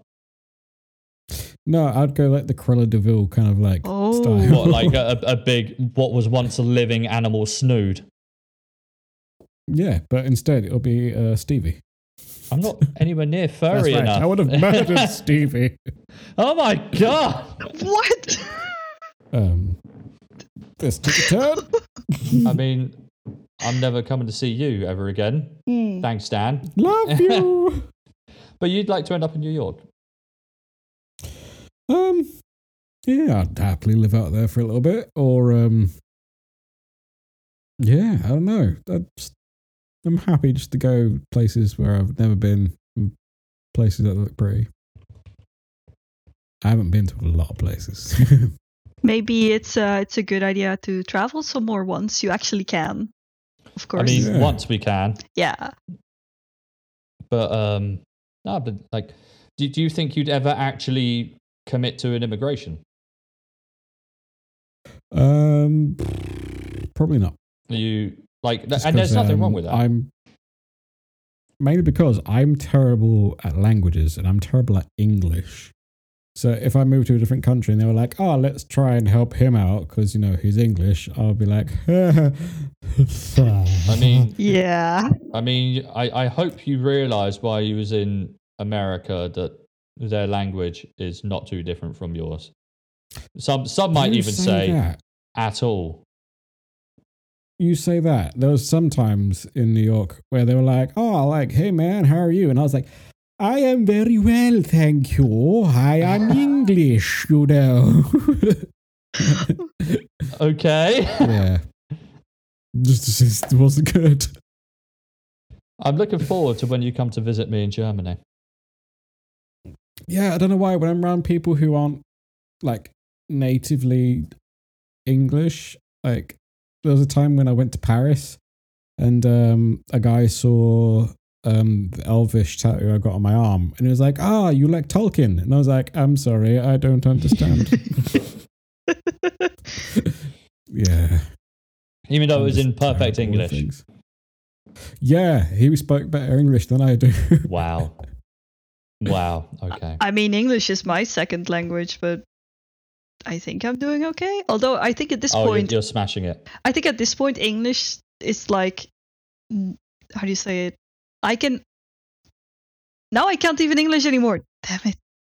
Oh, that's the Dan effect. Contagious, I'm sorry. That's No, the Dan effect. What right I there. what I was trying to say is that I don't speak as much um, Dutch anymore now. So Mm-hmm. whenever I try to speak to my parents or my sister and stuff, um, it's always a, a challenge. And then I'm gonna be uh, I'm going like, yeah, but I know this word in English or I know it in Swedish, but I have no idea what it is in Dutch. Like refrigerator. I don't remember what that's called in dutch ice box It's the, the, the cold thing over there in the kitchen. the food haven. Cold food house. The food haven. That's what it is. Yeah, yeah. So, one of the other topics that I wanted to get into because we're, we're at the hour and a half stage of this already, which is Oh, fucking crazy. This has gone quick. Um, one of the topics that I really want to get into this is because you have a unique perspective on what is quite a controversial aspect of our industry. Um, and I don't even mean just in game development, but as uh, programming as a whole or software development as a whole, being a uh, a lady in it. well, I guess. um, because uh, obviously there's uh, all kinds of problems that are still being resolved to this day, right? Like of uh, Mhm. masculine domin- dominance in it and inappropriate behavior and, and all of that stuff. And I'm not going to ask you for has that ever happened to you because if it has, I don't I don't want you to have to relive that. I can just say yes, and I'm not going to talk about it. entirely fair. Yes. Um, what do you think is the best way to educate people on how to do this? Because so much education needs to happen around this subject, and um, the the problem that I have is whenever it happens, the solution seems to be, yeah, we fired them, and don't get me wrong, they deserve to be fired. It is an entirely like fire them, like not sue them, but take them to court, hmm justice service them. Um, but there doesn't seem to be much in the way of education around it. So what what you basically do is instead of uh, solving the problem and making sure that people realize it's a problem, you just cut off the problem and pretend it doesn't exist anymore. Yeah, that doesn't Um, work. That that no, it doesn't. doesn't fix anything. uh, it's like, uh, oh yeah, my my finger's bleeding. I'm gonna cut it off. It's not gonna stop it from bleeding. Like you Mhm. know, if anything, it's going to make it worse. But fine. at least I I think it gets makes it I'm worse. just going to make notes. Yeah. Today I learned. Uh, Don't cut your finger off. yeah. yeah um but when it comes to education around that like uh, i've i've noticed a lot more companies at least um giving um uh how do you say it uh, unconscious bias and uh, Yeah. also this is not necessarily for like women men if you think like that like racial sensitivity trainings as well and being a lot more um uh open about accepting that there's more genders than just women and men. There's a whole Yeah. plethora of well spectrum, I guess, because there's not really a defined.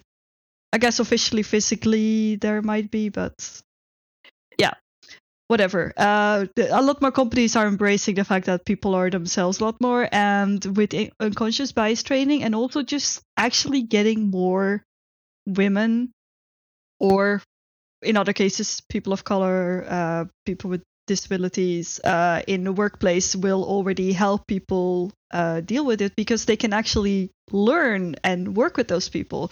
Because you can give Mhm. someone a video about like, oh, this is this is how to not treat this person. But if you've never actually experienced an interaction with this person, it's super hard to put it in perspective. yeah. No, absolutely. So yeah, absolutely. more more exposure to to think. Uh, this is this is it and i think it's I, it, it's almost frustrating how much of a it almost feels like a blanket that tries to get pulled over it like see we did Mhm. something it's like but you you didn't like you you got rid of the problem in you you got rid of a of a part of the problem you didn't solve the problem Mm. you know um and i think what a lot of companies are doing and it drives me up the fucking wall is they think that the problem can just be solved by being more diverse. And that's a super important aspect of it. It really is. Mm. you know like no one should go into a company like especially if, if, if it's a woman or if it's um, someone who's more gender fluid should go into a company that is 99% male dominated or any sort of demographic on that front right? You need to have a diversity in your workplace especially if you're trying to create stuff that appeals to a diverse crowd right for sure. Come on. Come on. That's just common sense at that point. But what you also need to have is lessons. All right. You can't just solve a problem by throwing bodies at it. You need to educate the people that are already there. Um, Mm. Some companies are getting better at that, but a lot of companies still seem to think that, yeah, if we just hire more women, we fix our gender diversity problems. Like, Yeah. no, That you still that need to educate the people who think that women don't have a place here. You know, you still need to tell them why they're wrong. You don't just outnumber them. You you try and correct that incorrect thinking. Um, it's kind of a two-pronged approach right like any Right. anything that's new that's coming in will be a part of a change, but then you also need to change or like work on uh, educating the current like uh, population of whatever company you're at. Um, but I, I feel like a lot of companies uh, are are on the right track when it comes to the whole diversity hiring thing. Um, but then uh, this is okay. I, I am not sure how this is gonna sound, but on being on the receiving end of uh, hiring, like being hired for a position, I have often asked myself, am I just a diversity hire? Like, is that mm-hmm. why I get hired? And it's usually one of the first things that I bring up whenever I have a review or whenever I have a sync with, with a recruiter or anything like that. Like, hey, so why do you concretely think I'm the right person for this position? Because if they give a vague answer, then it's probably a diversity hire.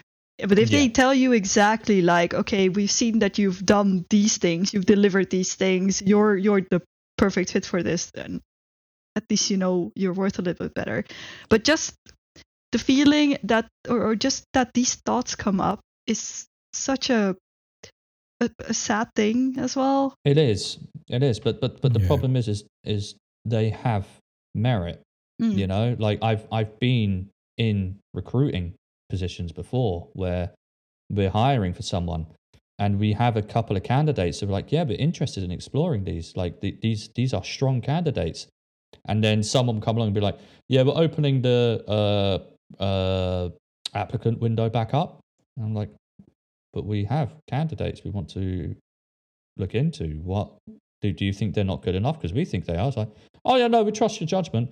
But, you know, this this gives the opportunity for more uh, diverse candidates to turn up. I'm like, Wait, so is it because you don't think these people are up to the job, or is it because that you actively want to just hire a woman for the aspect of hiring a woman? You want to fill the quota so, and that what, kind of. What yeah. are you trying to accomplish here? Because, like, if if you're looking at this person's CV and saying that they can't do the job, or you after speaking to this person and saying they can't do the job, okay, let's have a conversation about that and make a decision on if we move forward or not. But if it's just because they're the wrong gender, you have completely misunderstood what this diversity movement is. Like, absolutely misunderstood what this diversity movement yeah. is. Because it's it's not we need to hire more women. It's we need to stop not hiring women who are capable of doing the job in favor of men because we think we have this prejudice that women can't do it or that somebody that someone who's gender fluid can't do it or someone who's transgender can't do it or something like that. It's not it's not a let's put a bandage over the ga- like the gaping wound that is this problem by just hiring women without or thought or anything because that's not mm. the solution. You're not helping the problem here. You're not fixing anything. All no, right. no. What what you're demonstrating is your complete lack of understanding of what the problem actually is, um, and that frustrates me to no end. Um, you, you and me, especially both. when it comes from HR. you know. Yeah. Yeah. Um. So, do you think it is getting better though? Yes. Like in your own honest opinion. Okay. Yeah.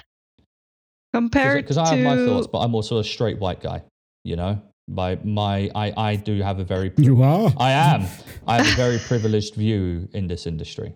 Um, so I, I don't know if what I'm because because I believe it is getting better compared to what it was when I first joined. But yeah, you know, I'm I'm not a uh, a uh, ethnic minority. I'm not a, uh, a a woman in this industry or anything. So I I don't have the perspective to make that call. Mm. Um, I mean, I, I feel like it's getting better if I compare, uh, for example, recruitment processes when I first graduated university, like what was that? Eight years ago now, I think, maybe nine years by now.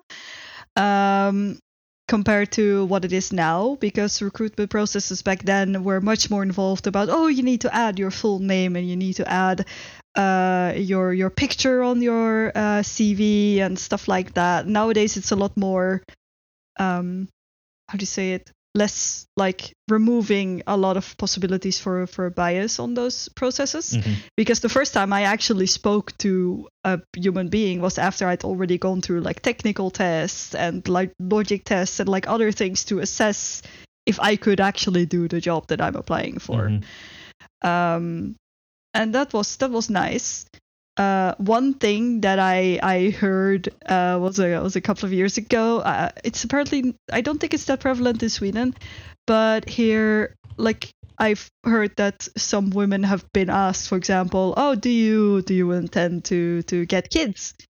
Because then you can't work for a while, and you know you're out of the workforce and stuff like that. And apparently, or well, I think it's now illegal to ask these questions, but I'm pretty sure they're still being asked. This is like Yeah. so. So for people who don't know, uh, Sweden's a very, very, very, very Yes. uh, socialist country, and they have some very, very, very good um, care in place for things such as maternity leave. Like it's a it's a very long period of time, which it should be. Like in the UK, I think it's what two or three weeks for uh, for uh, paternity leave, and maternity leave is. Mm, like I think it's nine, it's six six to nine months. months or something like that, right? Um, Yeah. Whereas in Sweden it's years, right? Oh, I Charlotte just said nine. I- I don't know the exact number in Sweden, but what I do know is that you you basically like as the the father and as the mother or mothers or just as the the parents of the right. the kid in question, uh, you get a certain amount, uh, regardless of whether you're the dad or mother or whatever. And you can split Um, it up and whatnot. Yeah. Yeah, but there's also a big pool of days that you can kind of split up between the two. So you actually quite often have uh, fathers taking a couple of months of paternity leave as well, right. which I think is is amazing. Um, Absolutely. because it and also it's- gives it's them an opportunity to to bond with the kids as well. Hmm. oh, and but also it gives the mum a break. You Oh, know, and I yeah. think that's one of the biggest strains uh, on new mothers in, in at least in the UK is you know like they get they get the the the support of the father uh, there for for two weeks, and then the father's back at work, and the mother's like, "Fuck, okay," you know. Yeah. It's not it's not a great system, but um, what that's led to is um, people asking like, "Oh, yeah, you planning to have kids?" Because we need to factor in if uh, you're going to disappear for a prolonged period of time.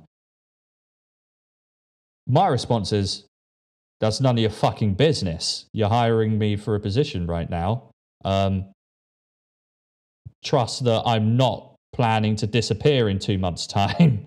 If I'm actively hiring Hmm. uh, or going through a hiring process of new work, you know, um, yeah, it's that is a Yeah. dirty question to ask. That is a very, very inappropriate question to ask. Um, Yeah. You made that sound so wrong as well. Like, it's a dirty- how how dirty how question. dare you inquire about this? I, mean, I understand quite, it. Quite frankly, yeah. Like, I, I appreciate that people want to plan projects. Yeah. It's- you don't you don't do that though. you don't ask that kind of Mm. question. yeah, indeed, fucked. indeed. Um, so, still a long way to go, which Yep. I'm not surprised about. I just like it's always good to get an actual person who's impacted by its perspective, though, because as I said, I don't. I like I, I get my opinion of it, which at this moment in time is the same opinion, but I'd hate to be in a position one day where I stand there and go, "Yeah, the problem's solved," while it burns down around me. You know, um, This is fine. um, and and hopefully this helps other people who might potentially be like, oh yeah, look, we're- making brilliant headways. It's like we're making some headway. I I I, I would I would struggle to say brilliant because I've had conversations with people like that. Like um, you know, it's it, like we are on the right track. Everything's like trajected. Like if you if if you ever go to a company meeting about this type of stuff, they'd make it sound like they've they've they've solved all the problems, and Mm. it's like you've you've hired a couple of people and done a seminar. No. We've still got a long journey ahead of you. we of, uh, of all of us. You yeah. Know? I mean, Um, I, I did just read a, a an interesting take on this in the chat as well, like to get rid of the quotas and start focusing on skill, and, and I highly agree on that. This is it, right? Like, you need to problem- hire the right people for the job. It shouldn't matter where those people come from or exactly. anything like Mhm. that. If they can do the job, they're the right people for the job. Well, this is it. This is exactly it, right? Um, and if you try to do anything out of that, you're not you're not working towards the problem. You're trying to either save face in a way for a problem you don't understand, or you're obnoxious. You're an obnoxious asshole, and I don't want anything to do with you. you know. Yeah, Um, agreed. so, is it? It is. I was no, I was going to ask a question, but no, I'm not. I'm not going to ask that question because we've actively, um, we, we're not going to uh, delve into that. But um, what would you um, say was one of the biggest surprises for you working in the games industry? Like, like a good surprise. Let's let's talk positivity because we've spoken we've spoken a lot of negativity. Let's talk about positivity around it. Um, my worry now is the pause. Yeah, because I, I no, because I actually have to think. Like, I mean, I've I've met so many in, incredible people, and actually, the reason why I I went back to Dice the second time around was because I missed the people I was working with. Uh, so I, I honestly think the, the, the Oh. biggest thing is the, the the whole like sense of community and the, the all the, the passion that people share in there. That's just that's the the best thing of it. And I I honestly I just want to go back to games a little bit now. Why did you make me think about this? Oh, I was going to say, like, is is this a thing that you've experienced outside the games industry? Because that, and I don't mean this in a in a negative way. That is that's the same answer we got from Adam. Ah, You know, and it's and it's so the question I've asked other people before is like, what surprised you the most about the games industry? And it's always the the passion, the creativity, passion, and the the bond you form around it. Um, which has always surprised me because whenever anyone asks me, it's um, the uh, the amount of joy that you can bring someone with your game. I never, I never anticipated how much joy, even though I'm a player of games. I never anticipate, and, and the, the amount of joy they bring me, I never anticipated something I could work on could bring someone else that amount of joy. mm, Um, but the moment other people have answered to me and gone, it's the creativity around it all, I'm like, fuck. Yeah, actually. Yeah. Because Yeah. I've I've worked in jobs before where where you turn up every day and you know, you tolerate the people you're with. Um, Mm. they start opening their mouths about what their son's been up to in school, and you're like, good. yeah. I'm glad. Don't know what more you want from me on that. I'm glad that he did great in the egg and spoon race. I'm glad Yeah. that he decided that maths was a thing worth his time. I'm I'm glad for you, Sandra. Congratulations. I mean, I'd actually Where- be glad about that. I mean, yeah, I if guess. someone decides maths is worth their time, like you go. Whilst Well, doing yeah. the egg and spoon race. Yeah. especially right especially the egg and spoon race but but but you know like i the the, the realization that you actually give a fuck about these people that you come into day after day because y- you're not you're not just working with them you're being creative with them and and you you it is it is a balance of passion between everyone. And that makes it sound far more questionable than than what i meant. You know like some some weird kind of like uh sexual thing. It's not but well i don't know how all companies work. The companies i've worked at it's not but it's um it's very much shut up dan. It's very much a um you get to know people incredibly well um how they think what they what what they are passionate and caring about um and it highlights aspects of the way you think that uh, or don't think in some regards. Um, and that's not a bad thing. In fact that's a great thing. Like some of the greatest conversations i've ever had with people are around uh, game design theory uh, on certain features and whatnot. Mm. um, and it can go from anywhere between the the loveliest uh, conversation I've ever had, where we're all in unison and aligned on what we think, to the strongest debates I've ever been part of, where you come out of going, I need to go for like a 20 minute walk outside this building to to process the conversation that we've just had Mm. because Jesus Christ, right? Um, I worked at the pub for four years. I never experienced anything close to that in any regard with any people, and I worked with Dan, you know, and that's Yeah. and it's and that's nothing against Dan. Me and Dan have had passionate conversations and whatnot. Like I, I, I cherish every moment I've had with Dan, but fuck, that was a We've boring passionate job. Conversations about had passionate conversations about being passionate too. you know, like Oh. I mean, yeah, yeah. but um, I, I don't think it's unfair to say that fuck that was a boring job. Yeah. You know, like, and I don't like I don't really give a damn about any of the other people that we ever worked with. Yeah. I think it, what- it sucks to say, but it's the truth. And I don't mean that in a negative way of no, I don't give a damn about these people, but like, do I think about them in my day to day? No. Do do I know what they're up to? No. Do does anything that we ultimately ever spoke about actually matter in terms of impact of my job and my and how I conduct my career? No. Mm. So in the grand scheme of things, was it worth a damn? No. And it was sad, worth really. a Dan, though. I mean, it is worth a damn. Hey. Okay. I'll I'll leave with my dad jokes. Like I mean, no, that's what Dan's here for. They're always welcome.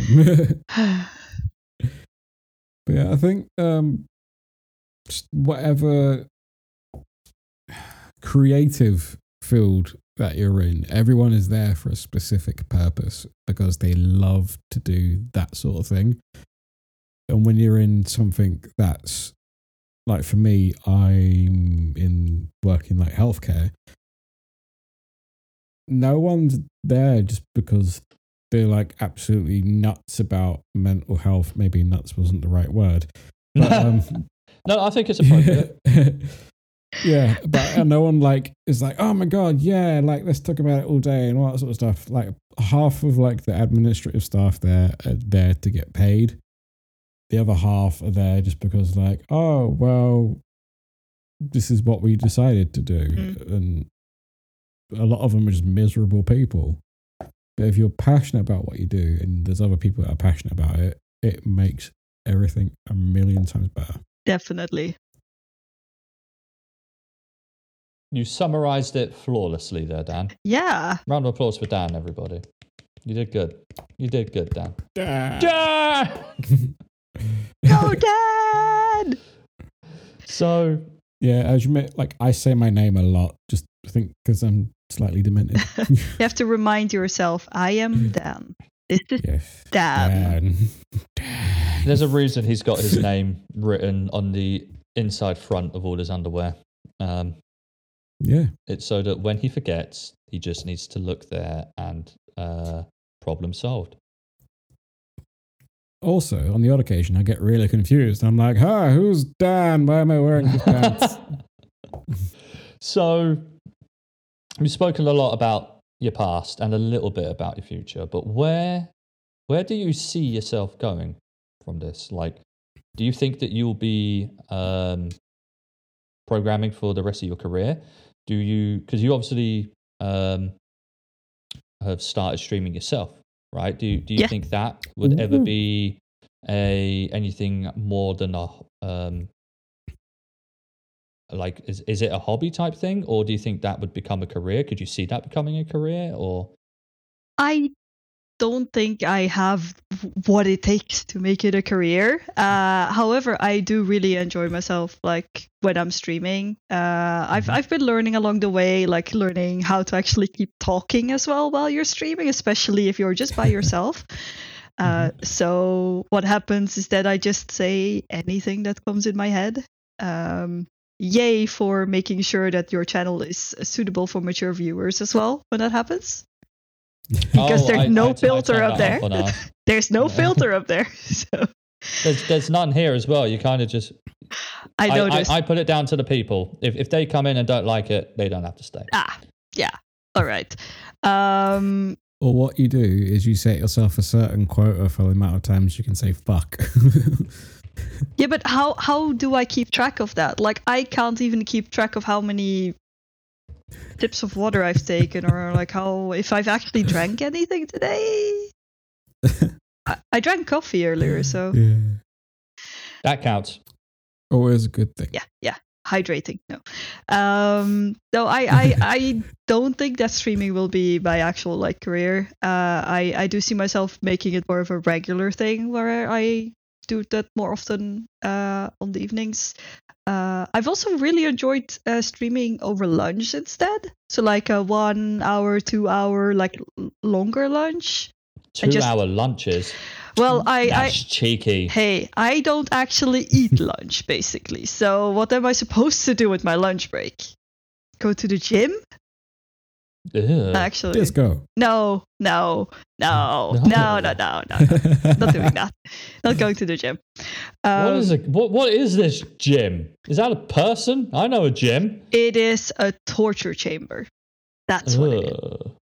Yes. Ugh. Just a fancy name for it. No. Dwayne the Rock Johnson is the BDSM man. I mean, To be fair, that man could scare me into doing basically anything. yeah, for sure. yes, sir, I will be your bitch. Mhm. That's for all. I'll, I'll, I'll, I'll listen. I'll listen. Um, no, but uh, I I did want to add that like um I I don't actually see myself programming forever. Um, one thing that I would like to start doing is uh teaching instead. Oh, really? Yes, Wow. I've really computer science or something else? I've been thinking about computer science or just something similar to it because I really like sharing the knowledge and all of the stuff that's up here uh, with people out there. Um, and I mean, I've I've done like uh, coding classes for teenagers before. We recently had uh, a thing at work where we talked to a couple of um, like 16 to 18 year olds about like careers in engineering. Um, so maybe it's more of a semi motivational speaker guest thing, I guess. uh, like what I'm doing here. I, I. I very much like doing these things. Uh, just just sharing whatever I can give. So what's That's stopping cool. you from going and seeking that out right now? Um, there's such a thing as rent. Other than coronavirus. Well, Corona also stops me from doing that, I guess. Uh, I mean, I I did get uh COVID over Christmas, so yay. Dan also had COVID One of around Christmas time. Oh, you Yeah. did? Oh, it was the worst. It was the worst. Twinsies. Twinsies. Yeah. My uh my, my partner also got it and uh yeah we were we were pretty sick over Christmas that was kind of yeah um but other than that yeah there's a thing called rent and there's a thing called bills uh and I am I not mean, I'm sure not saying quit your job. ah okay uh I'm maybe just saying, like, uh, start seeking out that career path. yeah maybe it's more about uh, networking in that case like trying to Mhm. find people um yeah i mean I, I noticed that just scouring social media seemed to help i mean you guys apparently were okay with having me on here Oh, that was all I mean, Dan. this is never going to wear, but you know. oh was it was No, it you- Dan- was it dan No, um, we're like you've, you've been amazing, like, and I've reckoned that that would actually be a uh, a really, really, really interesting career path for you because um, a lot of people end up teaching because that's the only option they have. You know, it's it's not often now that you get teachers who do it because they like to teach, at least at a university Mm. level or anything like that, right? Which is typically where you get your computer science. Is you're getting more computer sciences in secondary school now. Don't know if you get Mhm. any in primary school. Uh, when I was in primary school, I think we had two lessons in an IT room. One was on Word and the other was on PowerPoint. oh i had Uh, many of those i had I had the the the, the um, opportunity to follow uh, a course in uh, html uh, when i was in high school part of like an extended program. Yeah, it was literally like two two hours of just learning basic HTML. But it, I was I was hooked at that point. I Damn, was just got like, fucked. Yeah. like our school, because me and Dan went to the same school together, uh, Aveline. Our school had an ICT department. hmm, Um, the, the, our teachers didn't know the syllabus they were teaching, and they didn't know what coursework they were. Like literally, we found out in my year what what type of coursework we had to do three days beforehand. In we had three days to turn around two years worth of coursework. Um, it got to the point where they started issuing out the previous year's coursework for us to base on, i.e., copy from, so that they didn't have an entire year where they didn't submit coursework. wow. 'Cause that's what See, was about you to were- happen. And you're younger than me, Stevie. So my year, we basically had computers, and the teachers were like, "Hey, don't look at boobs on the internet." I mean, there's there's way to circumvent that. Like we found that out pretty quick, but yeah. Also, what else is the internet for? podcasts True, true. exactly. Um, and games. but and games. I, I was hoping someone was going to say that. Um, These are the three categories: podcasts, games, and boobs. um, but like I, I'll, I'll never fucking forget that because I walked out of uh, that with uh, so our grading classifications or GCSEs in school were uh, you got from uh, I think it was an F to no an E sorry to an, what was called an A star so it went A A star and A star is the you have done outstanding congratulations top marks um, in my ICT exams, I got A stars. In my coursework, I got D's. So I averaged at a B, right? And that was because I did my entire two year coursework in three days and basing it off a previous year's coursework that was not actually the coursework for uh, our submission. It Mm. was just they wanted something that resembled coursework so that coursework actually got submitted. It was absolutely insane. Absolutely insane. So when you when you turn around and go, "Oh yeah, we learned HTML," I'm like, "Excuse me? yeah, but I, I have We to barely add. learned databases." I have to Um, add to that that it was part of like a, an an extra classes program that they gave to students who needed a bit more encouragement to actually do stuff in school. I mean, that was basically our school. Yeah, God, I wish. I, and that's I, all I schools Wish, basically, but still. I wish our school was like, Yeah. you need more encouragement. How about you learn HTML rather than you need more encouragement. If you don't do it, you get an hour's detention and get put on report. Oh wow. Um, Yeah, which is what our school did. Dan, did you spend half your time on report like I did? Because they didn't know what No, dyslexia and ADHD was? I don't want to talk about. there you go, right? There you go. There you fucking go. oh, so yeah. When someone says they actively want to teach, it makes me happy because when you when you fill a, a, a educational institute with people who don't want to teach or have no interest in it, you end up with the bullshit that we got, and here we are. You know, Yeah. I I managed to fall into a uh, college course that that launched me on the trajectory where I am here. I'm super fucking thankful for that.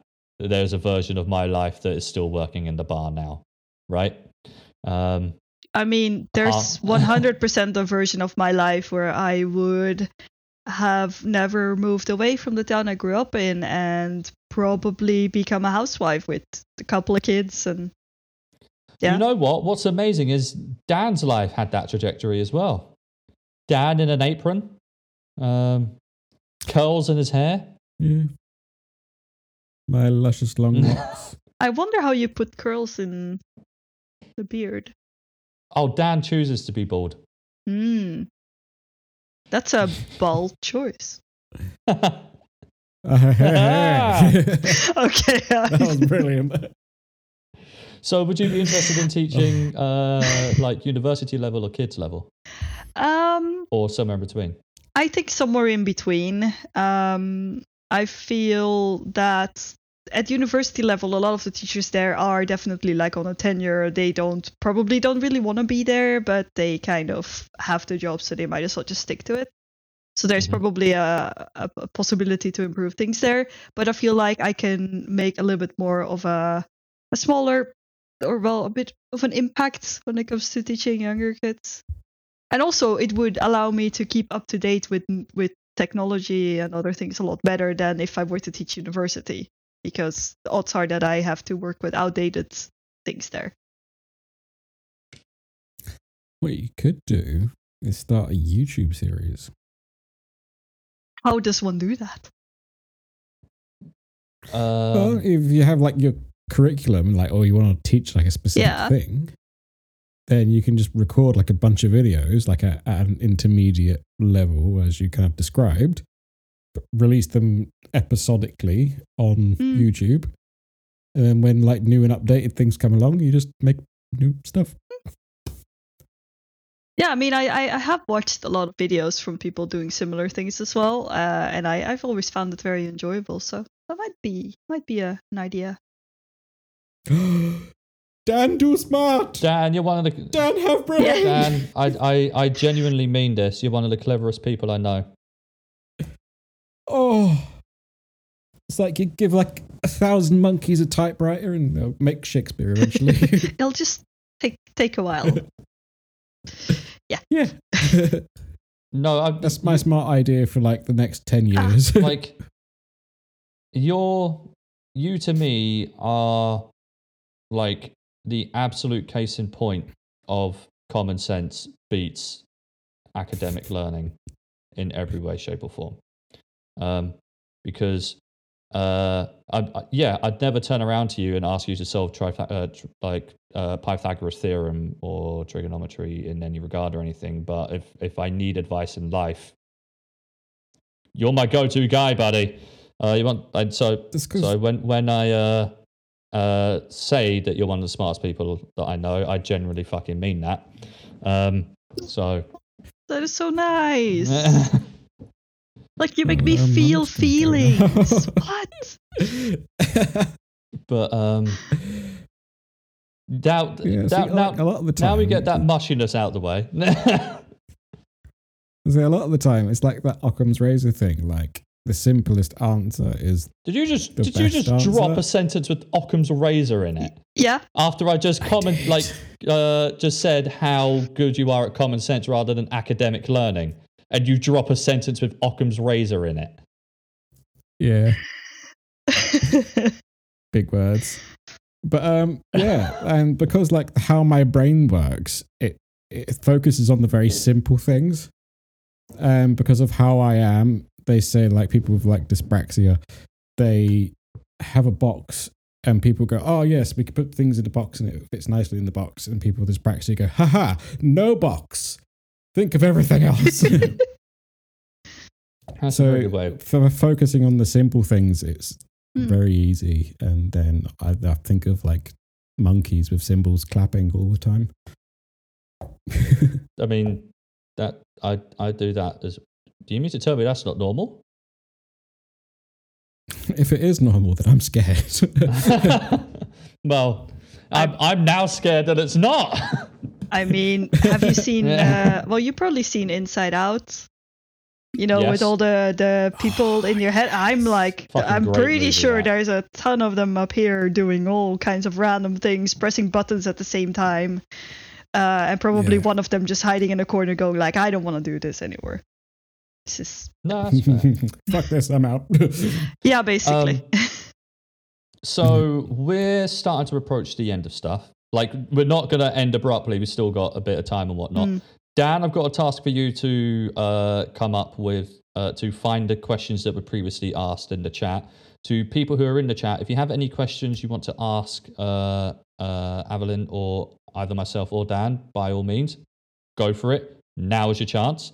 Um, but to keep the happy feel good uh, vibes going, because I like the happy feel good vibes and I want to end on a high note, What is the proudest thing that you have worked on, and why?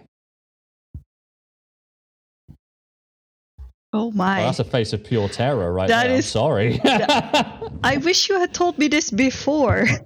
I could have thought of something. I had a whole. Surprise! Oh lord. but but I, I don't want you to sit there and think. I want the first thing that comes to your head. Okay, this is actually going to be a very very crazy, very recent thing actually.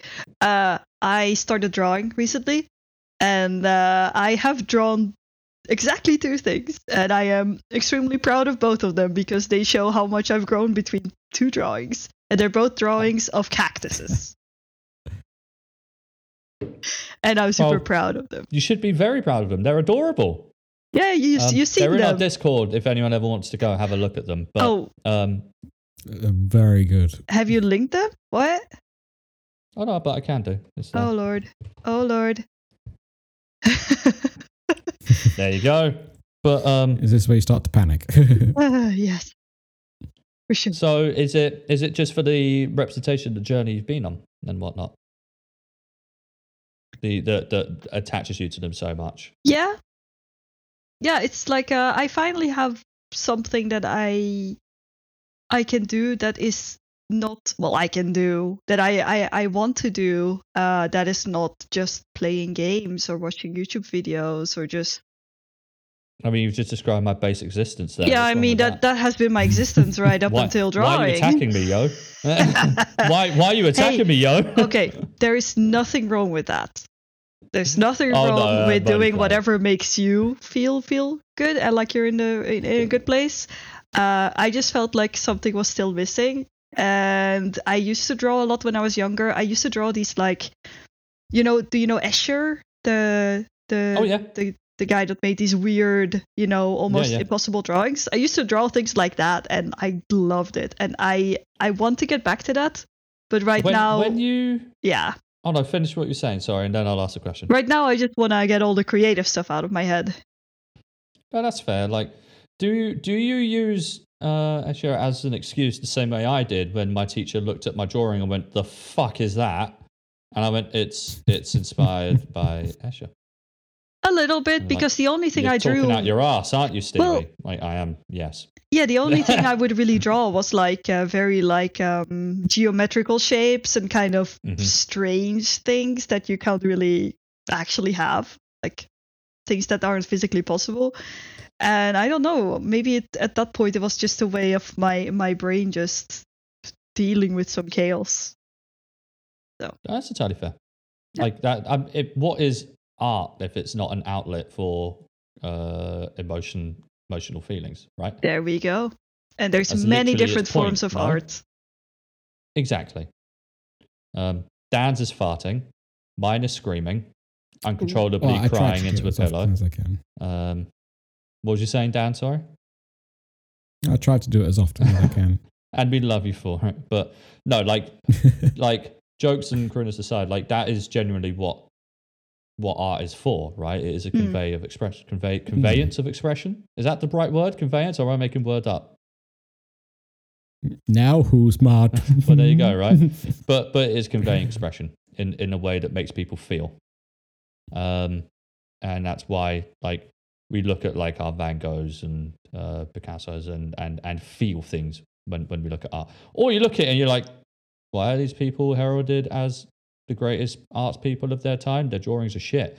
Um because not everyone sees the artistic side of it right? Mhm. but and that's fine. That's not a wrong thing. But at the end of the day, they didn't make that picture for, for that person. They didn't even make that picture for the people who do understand it. They made that picture for them to express their feelings. It is an outlet for them to convey what they were feeling at that time. Um, Yeah, and even commissions are like a kind of a gray zone between that as well, because commissions are still drawn by a person from Hmm. a, a reference image, of course, uh, but Mhm. it still conveys their feelings at that point as well. So that's always like a. I, I find those one of the most interesting pieces of art, and I I hope to at some day maybe be able to do something like that. oh, so one day we'll see you in the Louvre. Uh, nah.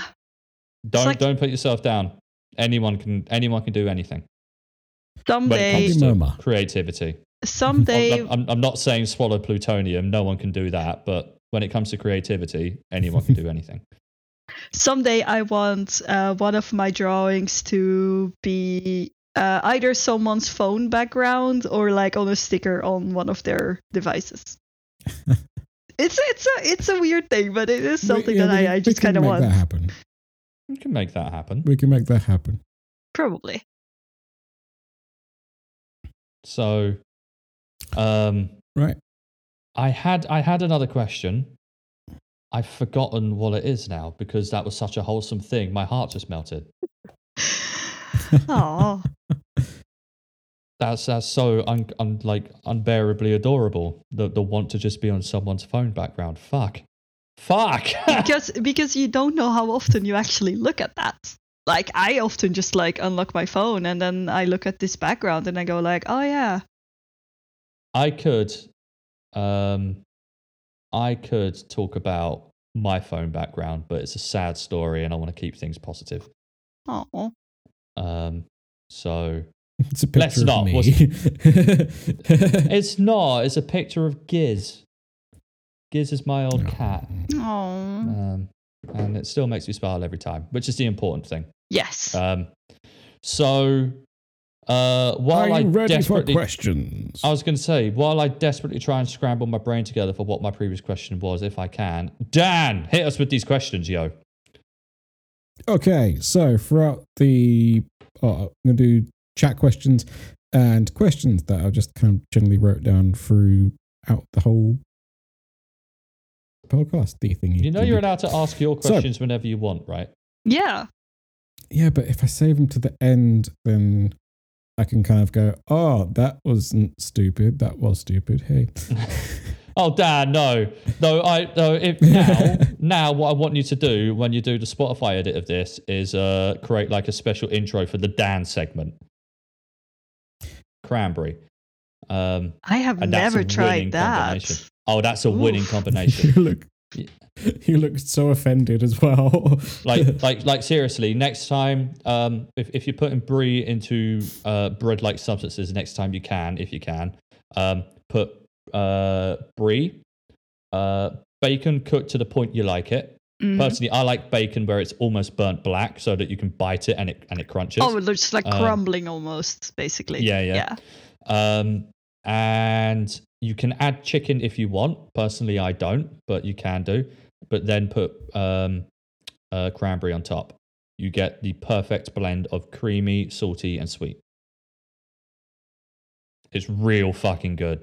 It's real good. That does sound Um, pretty good. Mm.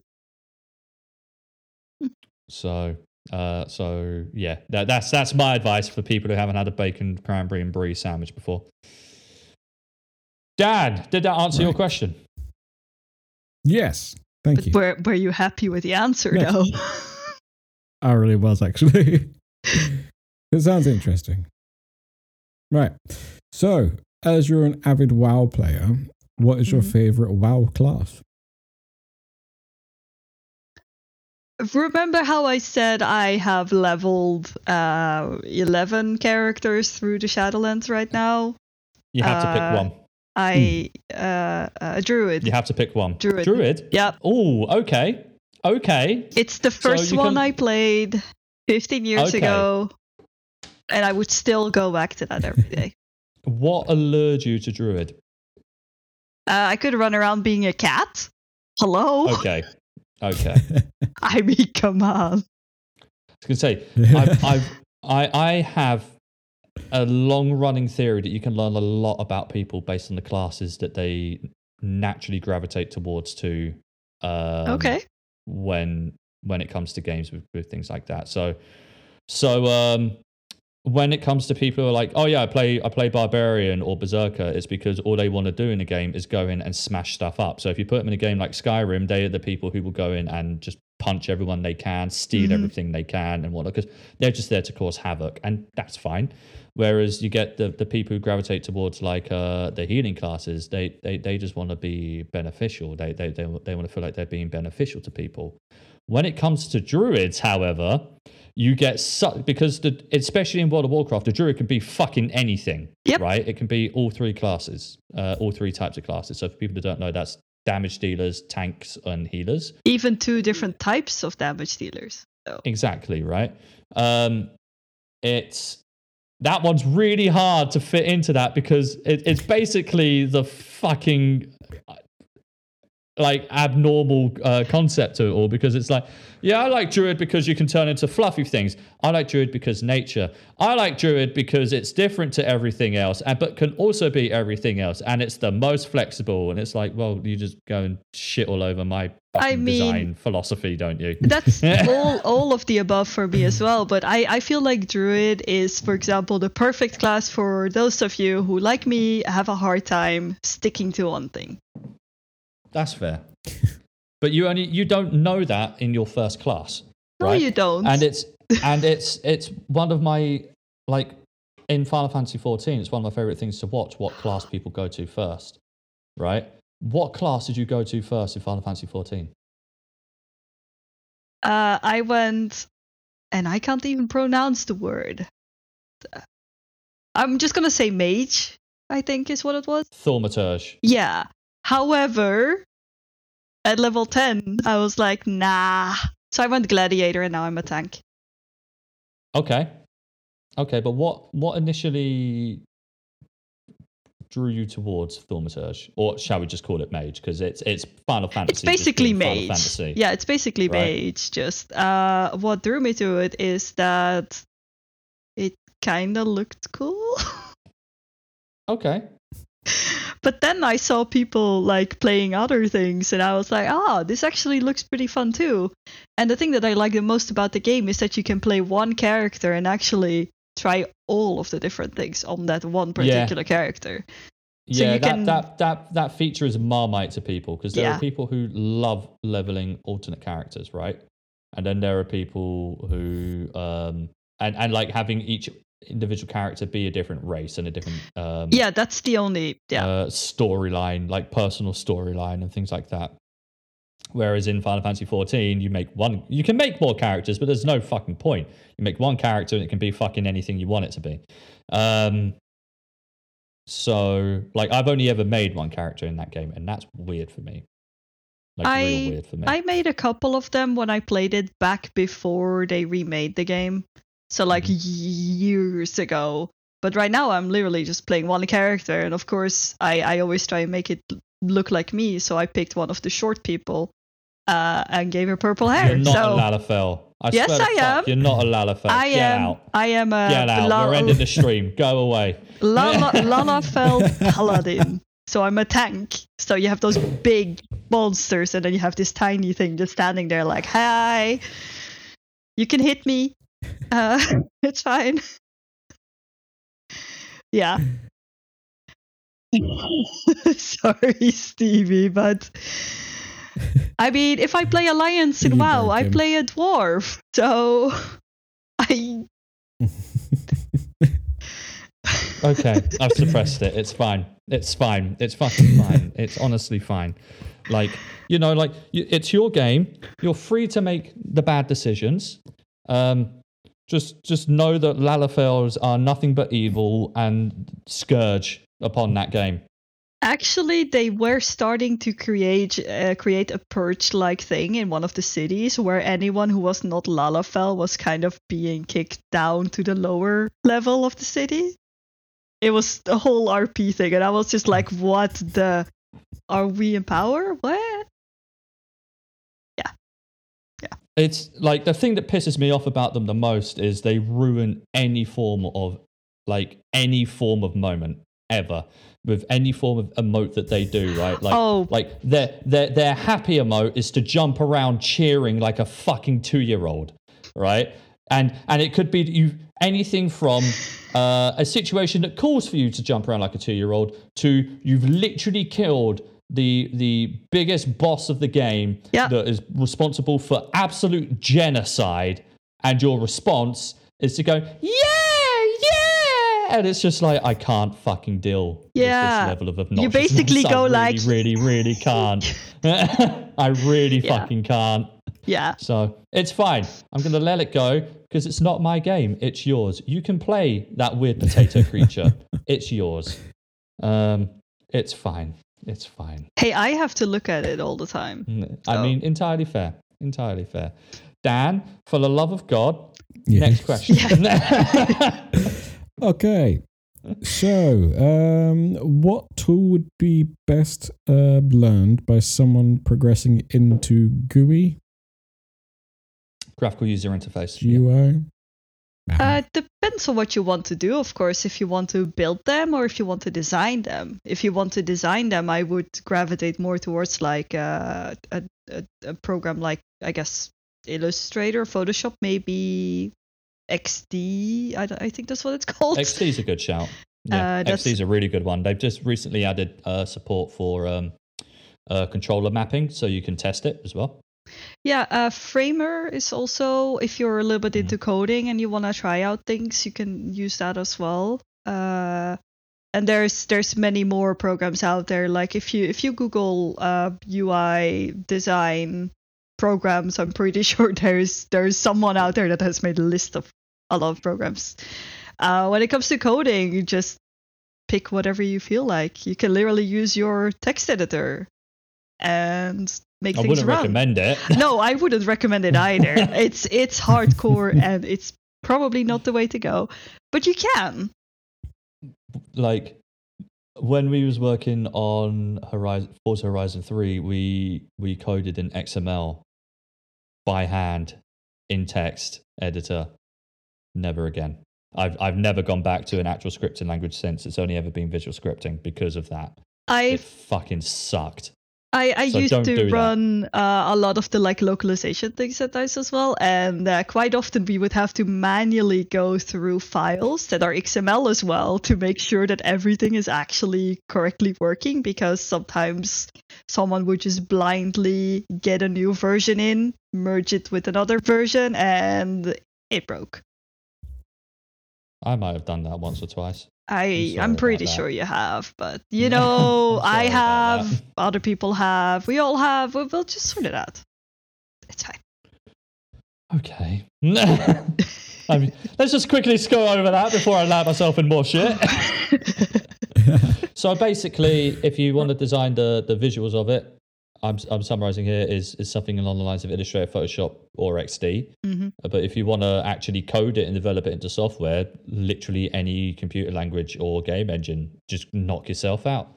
If you could pick one, what would you recommend? Something like a Unity or an Unreal, or I mean, it depends on what you want to make because there's also things like Scratch, which is like a visual programming where you basically just take building blocks like Lego and you kind of put that together and you can that's make really games idea. with that. Actually, yeah, I forgot about Scratch. Yeah, that's what we use for uh, teaching uh, younger kids the the concepts of of coding and like loops and you know the, the whole logic behind it. Because you probably know just as I I guess that if oh, well I'm not sure how many programming languages you know. Me? Oh fuck! Uh, that, that I've acti- actively learnt at some Yeah. point in my life. Three, maybe four that I actually remember enough to use now. Let's just not go there. Okay, well, I mean, if, if you if you think of programming as a whole, if you learn the concepts of uh, like uh, loops and well, basically just just the concepts of programming.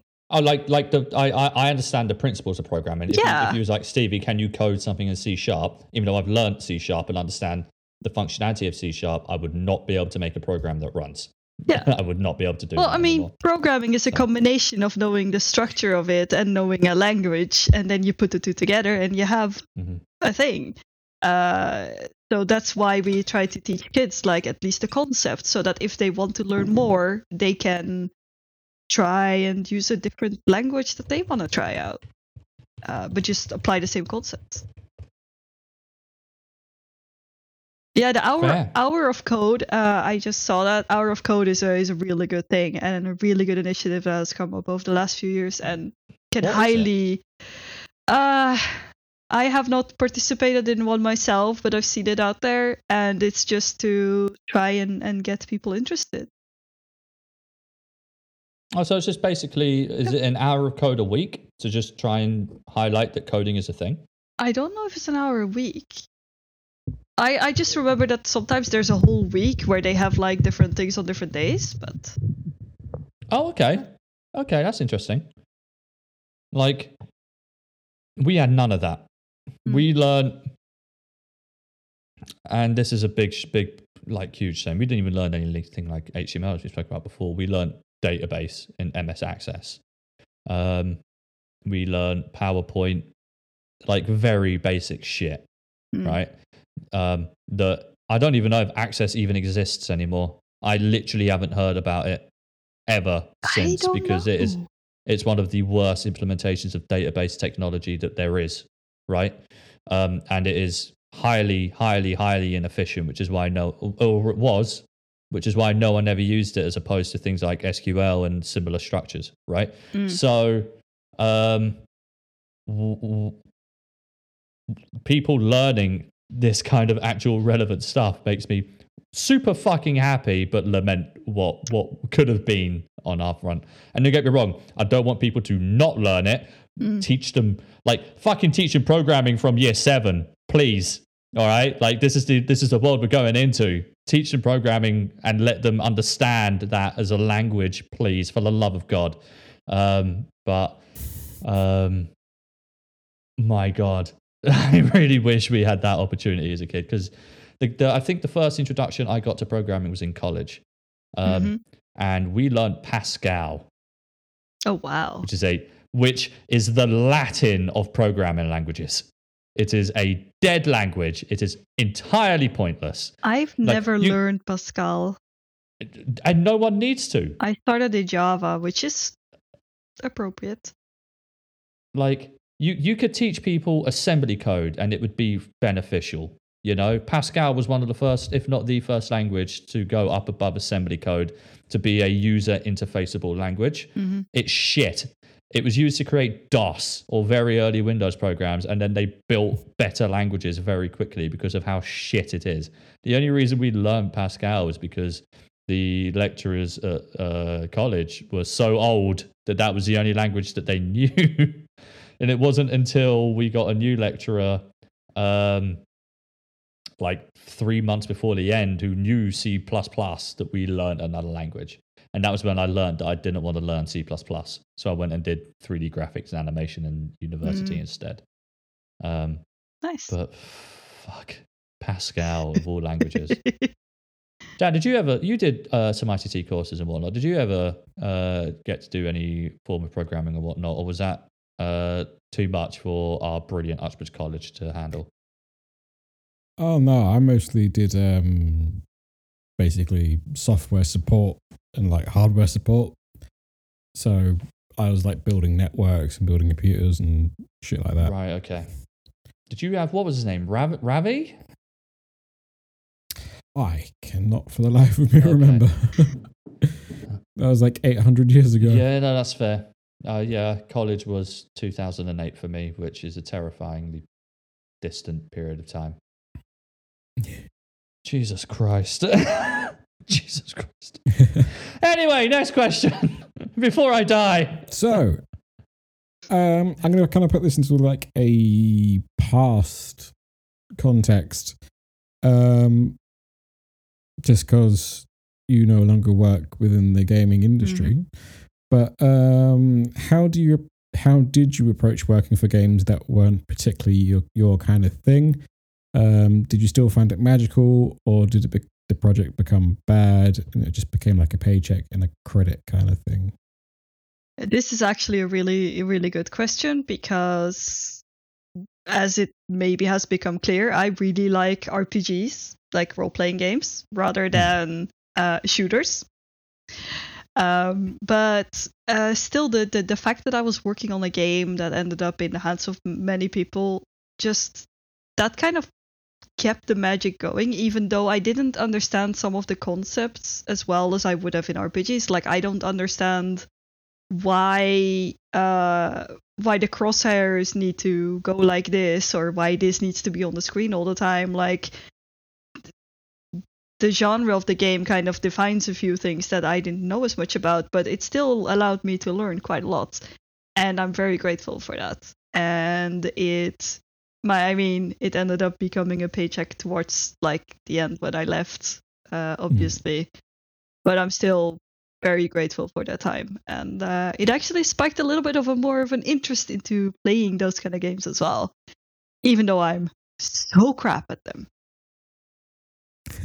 Same, hard same. That's cool. Um, like that, but that is cool. Um, that you managed to to to um, turn that into something that was beneficial to you because I had the the opposite experience with the final project that we were working on uh, um, when I was still at Criterion, where I it, it was a project I had no no interest in, Mm. and the the only reason was because I'd done it before, and uh, it felt like it would be more detrimental to me and my career going forward than it would be beneficial, right?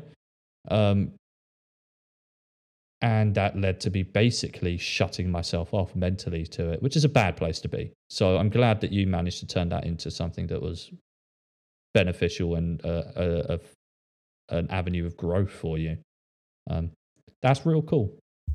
It it most definitely Hmm. wasn't easy all the time. Uh, I mean, it was like learning to completely new things, and uh, I think because it was such a challenge at times, it actually was worth it for me Yeah. because I like being challenged.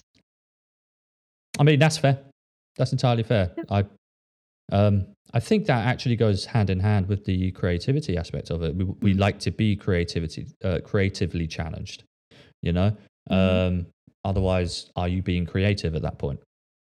True. There's there's there's the paradoxical question for everybody. What is creativity without challenge? Getting deep now. Can we know, can right? we can we print this? Like I I need that on the wall. I mean, I mean, I'm so I'm like so fucking deep, dude. Like, it's like the smartest shit you've ever heard. Like, like it's been known to happen get once in the blue moon. like a long scarf. It's been known to happen once in the blue moon. Uh, next stream, I'll be talking about how much I enjoy Pop Tarts. So, um, oh, oh, Pop Tarts. Anyway, what what what are what are pop tarts? oh, it's best you don't know because if you discover these things, you'll never give them up. I've I've seen them out there. I just have no idea what it is. It's basically a shit form of a combination between pastry and biscuits with jam in the center or chocolate, depending on the flavor you've got, and icing on top. But you warm them up in a toaster. What? They're real good. Yeah. They're basically just various different forms of sugar slapped together that you heat up in a toaster and then burn the roof of your mouth with because you bite into it before it's cooled down. it's glorious. It is glorious. Okay. It is glorious. well, today I learned what uh, pop tarts are. Maybe I'll give one a try sometime if uh, I can find someone that has it. I mean, I, they they are absolutely worth trying, but just just be warned, nothing good comes of them. Okay. like like it's like chocolate. You you you put it in your mouth and you're like, oh, this is great. And ten seconds later, you're like, oh, I need another bit, and then another bit, and then another bit, and suddenly you've eaten the entire family-sized packet of dairy milk, and your mum's screaming at you about how much chocolate you've just consumed, and And you get nauseous. about and no You're doing okay, Steve? Yeah. sorry sorry You're spiraling a, li- a little bit, sorry sorry i was just reliving a moment there clearly. it's fine I'll, I'll ask another question. yes yes do that quick So, um, so you've talked about the controversy and bad things that people have said about companies that you've worked for. Uh, what um, what about the opposite? Um, have there ever been any positive feedbacks about games that you've worked on and made you feel super proud?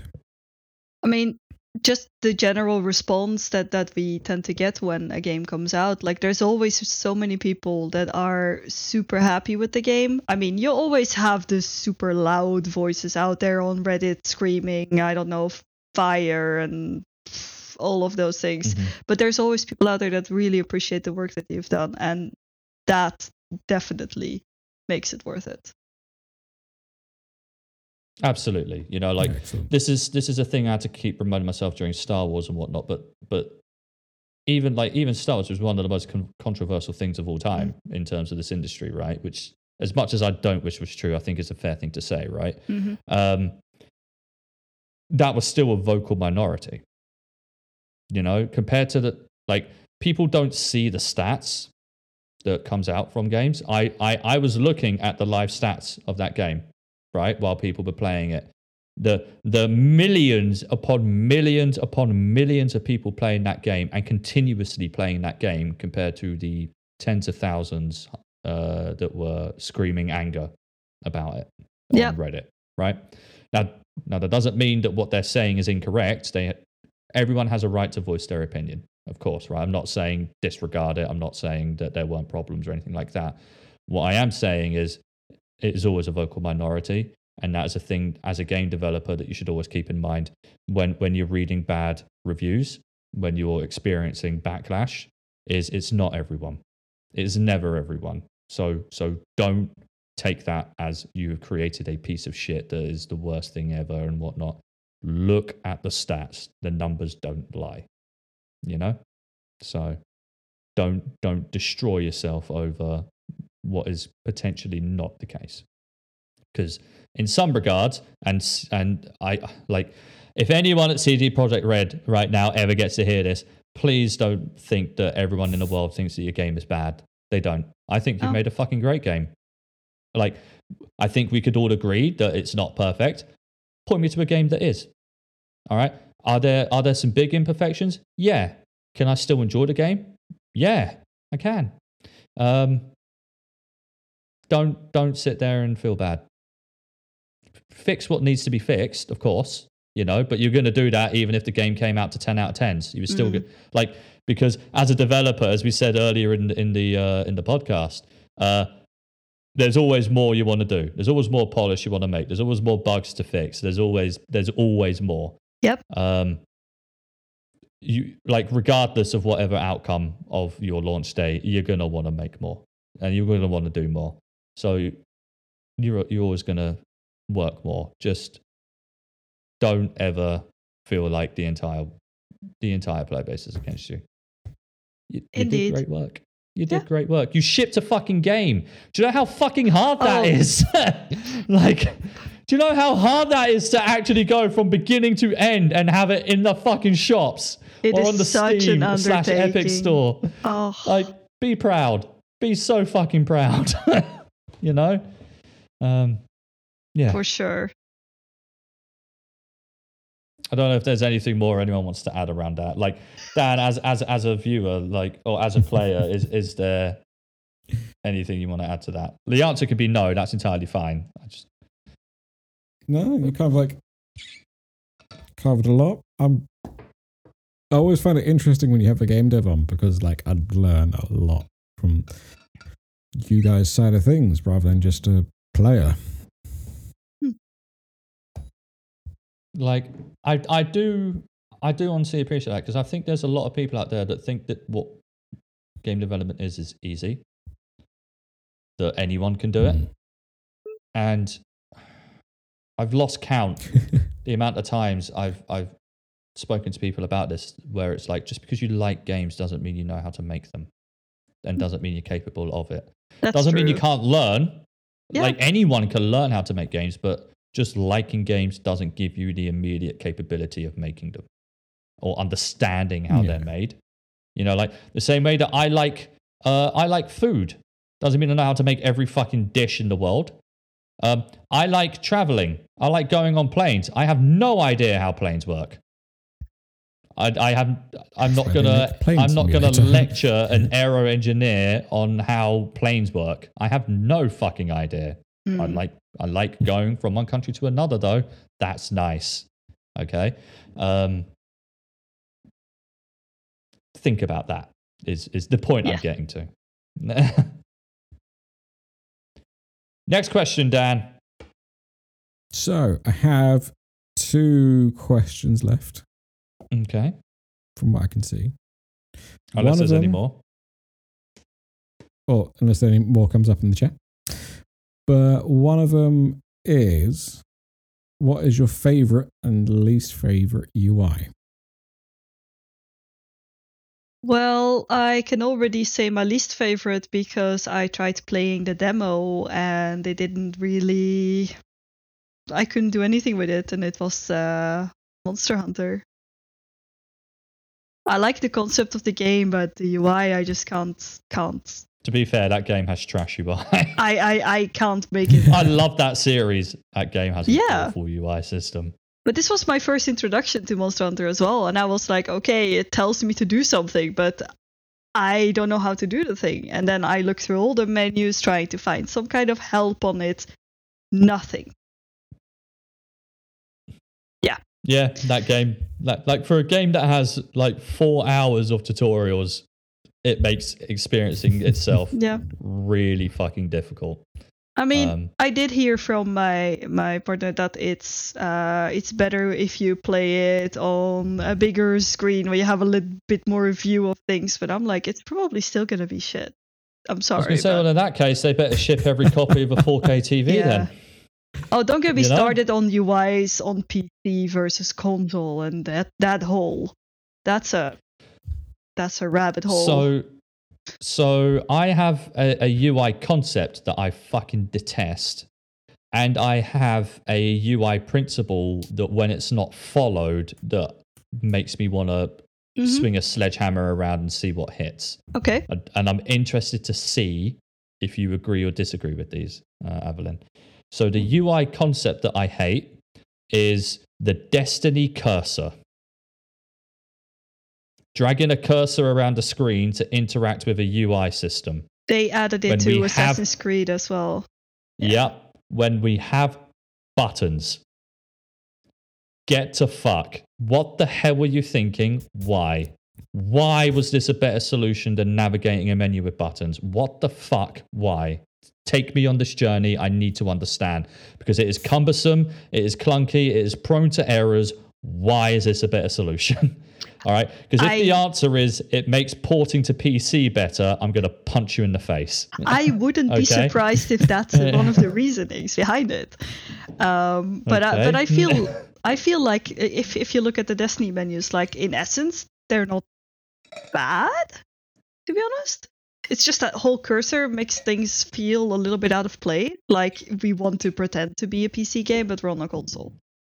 So like this yeah, I agree with you. Don't no, it's just like, like calm down. yeah, yeah, it's fine. It's fine. Breathe, I'm, I'm, Stevie. I'm, I'm over it. I'm over it. I'm definitely not in a situation where I'm at to, no, I can't answer. I, I, I need to end that sentence before I get in trouble. It's Yeah. fine. It's fine. Um, the Okay, so then print- uh, favorite the- UI. oh, my favorite UI Mm. uh, is one that I don't notice when it's there. You mean one that plays a proper supporting role and like Yeah. if you need to see anything on it that is like you actually want to know this information, it will be there, but there's nothing else there that you don't. Exactly. Yeah. Like it, it, it has it has complex systems behind it that work out when that information is needed, displays it, and when it's not needed any anymore, it goes. You know? So Yeah. it's a very clean UI. It busies itself with the information you need and reduces itself with the information you don't. I love that. I love that concept. It's basically uh, UI in negative space, which for people who don't know what I mean by that is when you use negative space in art, it is the concept of less what's not there being as important as what is there. Um, and that is a theory that is really beneficial in uh, basically all forms of creative design, which is um, working out when you create space for players to uh, either experience something entirely by themselves that isn't guided or to have absolute freedom in how they experience something. So Minecraft is an absolute masterpiece in uh, design in negative space. UI lives in that sense as well, working out what UI is needed where, what, what working out when is the correct time to hide aspects of UI because you don't need it, Mhm. and it creates a more immersive experience. Um, I'm trying to think right now of a game that does that really fucking well. The only one that comes to mind is God of War on PS4. God of War is absolutely excellent in what UI you need to see when and where. It has a I very, very, very minimal experience. I that. have a somewhat uh, odd take on this one as well. I think uh, I really like the basicness of the UI in uh, Animal Crossing. Interesting. I haven't played the new Animal Crossing to to know firsthand, so It's If you basically if you're elaborate. moving around, it's not there. Like because you don't need it when you're moving around. When you stand still, certain elements will pop up, and you can make more pop up as you need it. mhm. and it's very like very minimalistic but i also i remember you talking about how how world of warcraft has like a kind of a uh, ui and things like that so there's uh, add-ons or there's there's programs and things for that that you can use in game to change it and i really like setting it up for a way like if you're if you don't need to see it don't even have it on your screen so sometimes my UI is literally just my health bar, my target health bar, and a couple of things I want to keep track of. And that's Oh, it. that's clever. But my question to you is: Are those mods? Are those player-made things? Those are mods, yes. And Yeah, they should so- be an option in the game instead. So, and that's not a bad thing. I, I for one, I'm a big advocate of mods because uh, it is physically impossible for a dev team to think of everything that is required, and quite honestly, unfair to expect them to. Um, and you like no matter who you hire and what skill sets you, you bring in, you cannot possibly hire a team that thinks of every possible way of doing things, right? Um, so I love mods for that reason. It's um, it's why because I'm currently playing Skyrim VR. I have Mhm. the gravity gloves from uh, Half Life uh, Alyx in there, and that makes that game's experience fucking astronomical. That's a mod, but it makes the gameplay so much better because it didn't exist when they made that game, and they're not working on that game anymore. So the mod team get to game, uh, the mod uh, community get to come in and make it. Um, but what I really love about mods is how you end up with this type of stuff that um, isn't isn't um, normal is the incorrect word, but um, expected from your dev team because uh, I played WoW. I know how much that dev team likes uh, UI elements all over the place. Um, yes. Like it's literally fucking everywhere. you know, um, yep. I don't think I don't think there's ever been an effort to reduce the UI clutter on that screen. But that's because it's not important to them, and you know that's their own decision to make. Hmm. Um, it's uh, for me, it is. So I'm glad that there's a mod out there that lets that happen. You know, personally. Yeah. Um, me too. Um, the I mentioned a principle, uh, no, a practice rather that that drives me up the wall, which is when developers create UI and don't test it on a TV screen. They test it on a fucking 4K resolution computer monitor that they're sat not even half a meter away from, but don't test it on a 1080p television sat on the other side of the room to them. Yeah, I was about to say, or they test it on a TV that is next to their computer, which means they're literally like one meter away. Uh, what, what I would do when we worked on, on Battlefront is, uh, yeah, put it on the TV and literally roll to the other side of the hallway, like far away from the, the, Yeah, yeah. the screen, so I could actually see it as it would be from a sofa. Because read uh, readability or legibility of anything changes so much in that case Mhm. that it's very important to do those kind of checks. Put it this way I, I, I created an internal rule. If anyone puts any text on screen below font size 18, you're dead to me. I Yeah. swear to fucking God. Like, I swear to fucking God. What is wrong with you? Who do you expect to read this? That is a thing we added in uh, in in Battlefield Five as well. Like when I made uh, the um, the the setup for all of our fonts.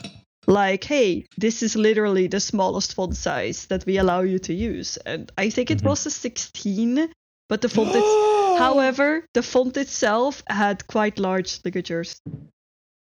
Oh, really? Okay. Yeah. Fine. So Yeah. the it was still like readable. Oh, yeah, because it was um that font that changed to Aurebesh and back again, wasn't it? Yeah. Um. Yeah. Yeah. Yeah. Yeah. We ended up making our own font actually. I remember that. Yeah. Good times. Good Mhm. times. Um. So there was a question in uh, our chat whether we think that the Breath of the Wild UI was a good thing. I just googled Yes. it. It looks yeah. It's incredibly simplistic and very um, uh, adaptive, which is a very good thing. Like I have a lot of thoughts on Breath of the Wild. In fact, I could do an entire fucking podcast on Breath of the Wild. My my ultimate feeling of that game is it's an okay game. Does it deserve the nine nine out of tens, ten out of tens it gets? No. Is it a bad game? Not by a long slide. It's an okay game. I reckon it's a pretty good seven, eight out of ten open world game. Um, its UI is fucking incredible. They did a great job on that. Um, they Well- really, really, really did do a great job on that. I know my partner So- has been trying to make me play it, so You should guess give I it a should give it's it a definitely shot. worth yeah. a play. It is definitely worth a play. Uh, my personal opinion is, like, I, I didn't finish it. I, I, I played about 10 hours and went, I think I'm about done with this game. Mm. Um, so uh, maybe even longer actually. Uh, I just for me, it just had too many fucking expectations on my part uh, as a player. Like uh, having to rem- manually remember every single recipe for the uh, uh, ingredient list that is like sixty to seventy ingredients strong. And you have to manually remember recipes of up to five ingredients. I'm like, I don't remember this shit. Barely remember my own fucking recipes, let alone this game's um, your weapons all break after a certain amount of use. There's no like, there's no actual sense of weapon upgrading in the same way that like, so when you think standard RPGs, like you go from town to town, and as you go to a new town, you go to the shop, and then there's Mm. new armor and new weapons, and you buy new gear and you upgrade and whatnot. In Breath of the Wild, every single weapon can break, and it will break. Your your inventory is intended to have like 13 weapons at a time, so that when you hit an enemy four times and your sword breaks, you pull out a new sword and hit it another four times, and then pull out another new sword and rinse and repeat. I can just up the see this in my head right now. Like Some some people love it, and you know if you do like that, all power to you. Fill your boots or with weapons. Fill your boots with weapons. For me, it drives me up the wall because it means I'm constantly having to look at what durability my weapons are at, and I don't want to think about that. I like the simplicity of strolling into a new town, buying a new weapon, and that is an upgrade. I enjoy that. So that means that Breath of the Wild is not the game for me. Hmm. You know, it might be for Um, me. I, I kind of feel intrigued by this whole uh, remembering the recipe list and that kind of stuff. Like, hmm, um, and like it's got it heavily rewards exploration like um and that's a really good thing um but it doesn't facilitate when you don't explore the right areas so uh case in point and this isn't too much of a spoiler because it's very much the beginning of the game uh the starting area you're in there's an icy area and when you go into an icy area you have to keep yourself warm through some method otherwise you start to lose health I which mean, is a cool system. That's a survival system. That's fine.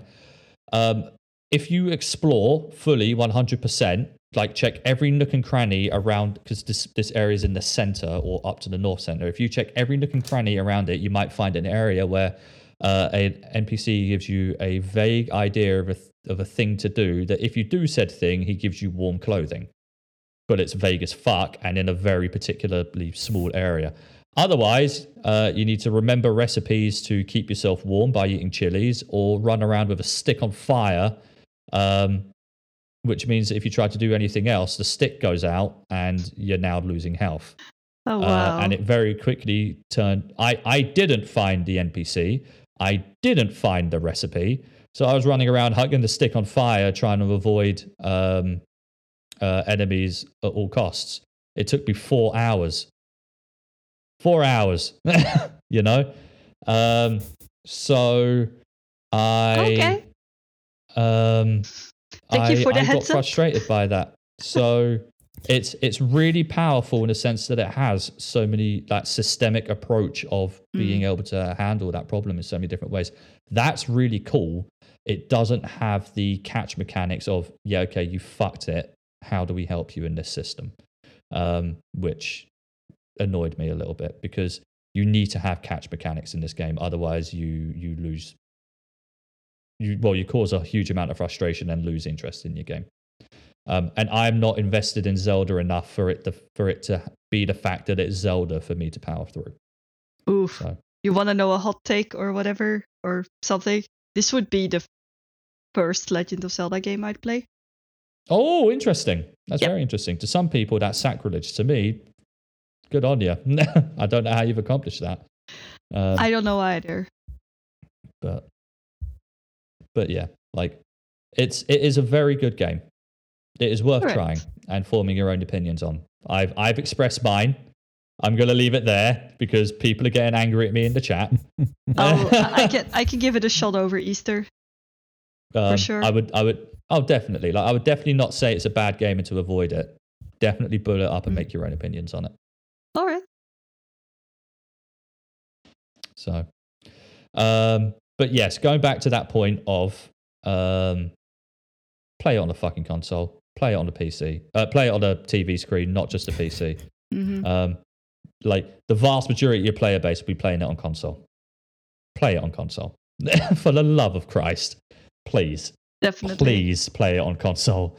Because when I see games like The Division 2, which launch with a UI so fucking small that I can't actually read a damn thing, it makes me angry. It makes me very angry. It makes you wonder if you need stronger glasses. And I only got these yesterday. I So- know. Okay. Okay, next question, Dan. Oh, so the last question that I've got is probably for the both of you. How do you? What would the advice you'd give someone who's going through burnout? Fuck.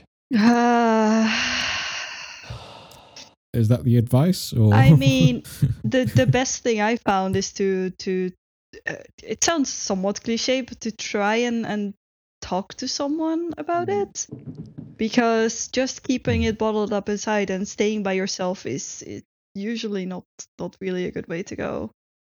Mhm. Uh, and you'll be surprised how many people will have an understanding of what you're talking about because I know that burnout and more or less anything mental health related is not is not talked about as often as physical health. And I I feel like you'd be surprised how many people have gone through similar things or have at least either lived through it or know people that have or something like that. So just talk to someone. Anyone. Yeah, that's a good like because it's basically a Mm, form very of good. acknowledgement. Oh, I forgot that was that was there. Shit. Well, that's in the that's in the edit now. But thank you for the follow, Sushi. I really do appreciate that. Um, but um, it's around acknowledging, acknowledging that you are feeling it. You know, Yes. um, and because of that, um, working out why you're feeling it, like what what is causing your burnout. Because at the end of the day, if you don't work that out, it's not going to fix itself. All right. Um, not unless whatever it is you're working on stops being the thing you're working on out through forms outside of your control. Uh, so say like say say for example you're burnt out because it's the fourth time you're working on this project and you just cannot feel the excitement around working on that project anymore. The only way that's going to change outside of your control is if that project gets canned and you work on something else. Why leave it to something that's outside of your control? You know, if it's if it's let's take that example again. If it's because you're working on a project you don't want to work on anymore and you're starting to get burnt out around it, it's probably time to leave that project. You know, um, Mhm. why why cost your whole career forcing your way through something you don't want to do? Because if you don't if you don't acknowledge your burnout and don't deal with it, uh, something's going to break. It's either you or uh, some aspect of your career, which means you'll never go back to it. and maybe maybe the the action is that you do leave it permanently, like depending on what the burnout is. Yeah. you know um, and that's not a bad thing but why risk a mental break for yourself um, forcing your way through it so definitely acknowledge it work out what it is and identify or work towards identifying uh, what you need to do. And that's not all on you. I i went to therapy to work out mine. I, I had a we had a mindfulness coach at work who turned into my therapist basically uh, to work out what I needed to do. So this comes following what you were saying with the talking to someone about it, identifying what it is about yourself that is that is causing this, uh, what needs are not being met, and how you can go about meeting them, um, and then beginning the course of action to to do it, which is a scary thing. Oh yeah.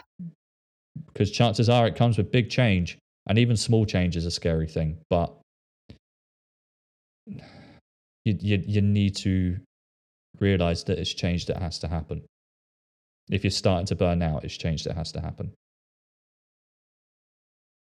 because if it goes out it's gone forever you know That's true. That was very good. Very good answers from the both of you. Yeah, it's another Oh. one of those things that you need to figure out the the root cause of it. Yeah. Much like how we well, much like like how we all discussed the whole diversity issue as well before. Like you need to Mhm. find out what is actually causing it and find out how to work around or deal with it or leave it altogether, like you said. hmm So. Like for me, it started getting to the point where I was I was considering other professions. Like I was actually like for some reason I I was like fuck it, I want to learn blacksmithing, and that that that's be that that'll be what I do. I'm not I'm not even fucking joking. Like I was working, and if it wasn't for the fact of COVID, like I would probably be doing blacksmith coursing right now, um, because in Guildford there are a bunch of schools on it. Um, I don't know why, but there are. the only reason I couldn't do it was because they were all shut for COVID. Um, it's probably because I'd been watching a whole bunch of blacksmithing stuff on YouTube because of the YouTube algorithm one night took me to blacksmithing channels, you know? And I, it, it is a thing that fascinates me and I'd still love to do it one day, like as like a, a, a I don't know what other places in the world call it, but in the UK, that we have these Virgin Media experiences where you get to go and try something for a day. I'd love to do that Hmm. one day still, but to, to like, I was sitting there thinking about how I can build my career on it, even though I hadn't even done it once. I was just so desperate to do something else, you know. Um, that's not healthy. that's not a healthy Yeah. thing Yeah. you know? Um that was just the level of desperation i was starting to get towards. So um yeah identify it work towards it get the help necessary. And asking for help is not a bad thing. If there's there are still some people who think that asking for help is a sign of weakness. No it's just a sign of being human. Ask for help. We we are social creatures. We rely on each other is how it works just you just need to accept that Good answers from the both of you. So, um, have there been any more questions, or does anyone have any more questions uh, while we're here? In the meantime, um, I'm going to give you an opportunity to to plug you and your wonderful streams, uh, Aveline. Uh, I don't When are you streaming next? Um, that is actually a good question. Uh, I was thinking about uh, starting to stream a bit more regularly over lunch, uh, like doing a little bit shorter streams, part of like a quest line or just a small story introduction thing. Mhm. Um, so that would be tomorrow over lunch. Uh, Okay. uh, at like, I guess at like eleven, uh, my time. I don't know what that's summertime now i guess So, what is uh, your uh, Twitch name on here for people to go uh check it out? it's uh arlie plays uh I am. why is that still happening? because i was writing in chat before as well sorry. I, uh, uh, noises noises just happened, and uh, I, I thought I blocked them, but I didn't. So shit. Um, but anyway, um, But yeah, what was you gonna say, Dan? None of that will come through in the edit. It will come through in the edit. Yeah, it will. It's we'll fine. we'll It's hear fine. we'll hear the sound. Be like, "Ooh."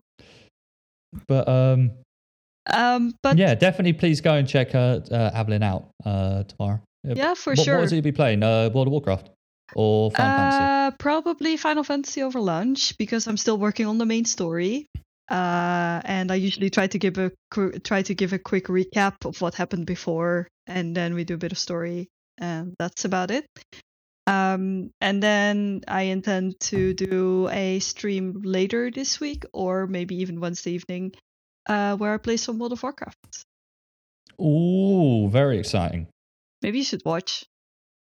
Maybe, maybe it will be a. Uh, uh, I mean, I will, but maybe it will be what what makes me understand how people play that game. Mm. Um, Yeah. because because I'm I'm I'm a 14 fanboy till I die.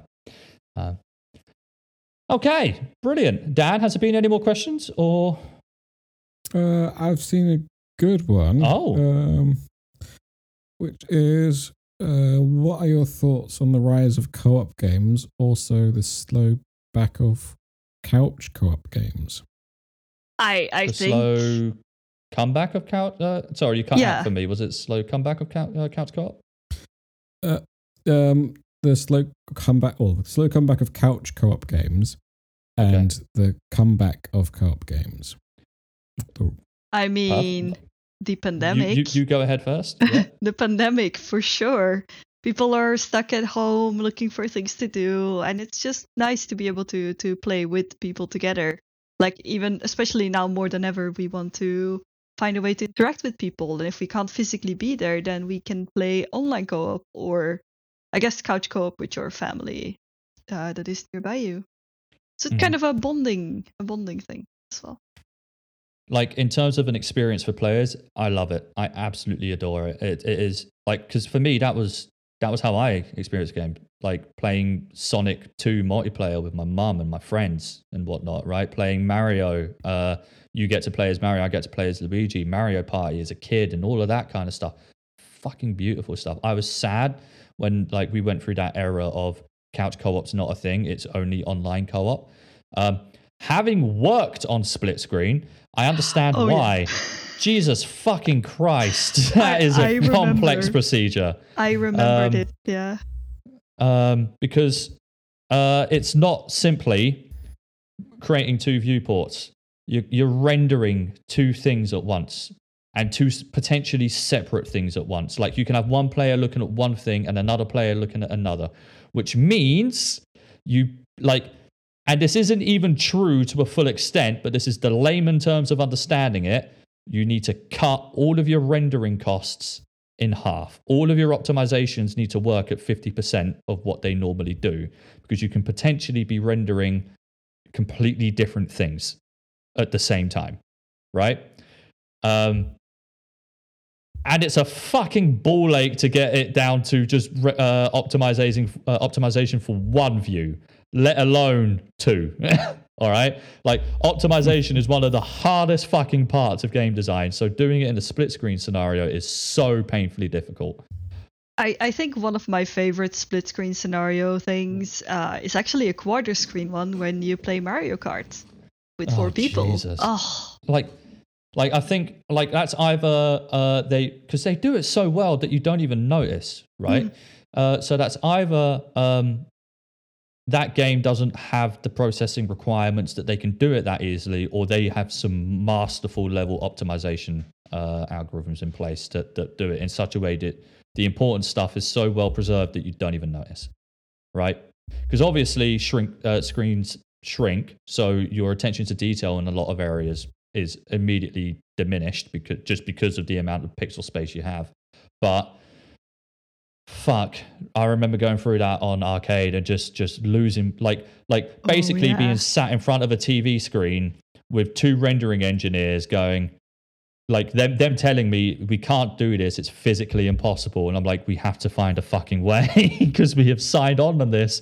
It is being marketed as a thing.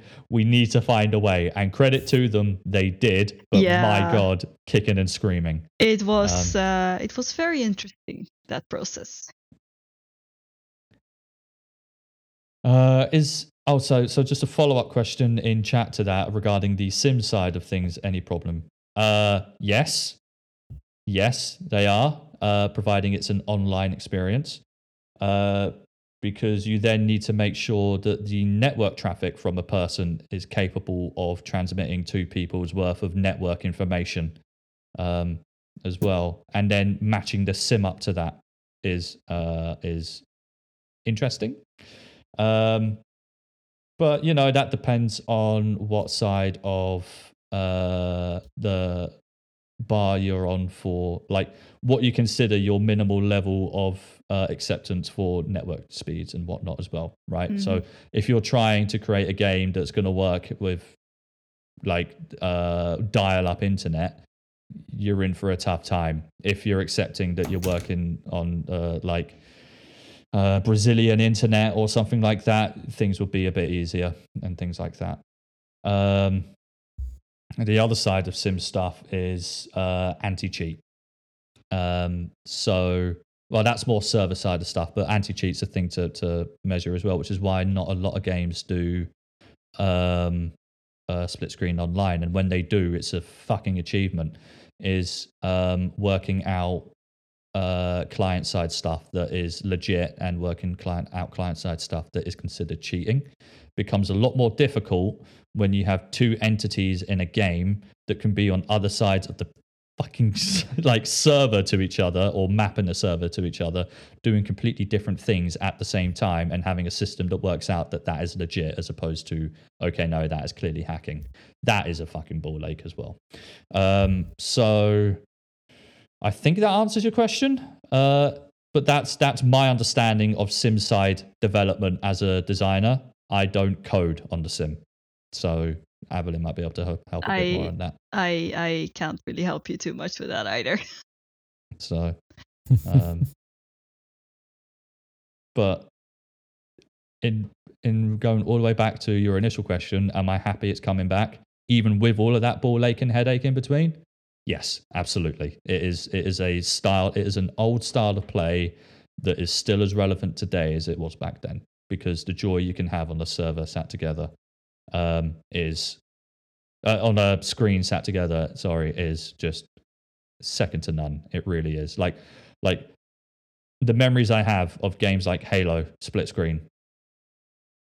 So much fun. So much fun being able to play that together in a room together. It's yeah. It's ki- it's probably why I enjoy LAN parties so much because it's the closest you get to it with some of these games. You know. hmm So, but yes, I think that's it for questions, right? yeah, that is. So before we started streaming, Aveline, I said that we would go for about two hours, but uh, it, it has been known to be going up to three and a half before, but that only ever happened once, and it was an extreme. Here we are, three hours and 21 minutes later. Wow. Jesus Christ. Jesus Christ. It's been a good stream. I've really enjoyed having you on. Thank you so much for coming along and joining us. Yeah, no, thank Uh, you, thank, thank you you for having me.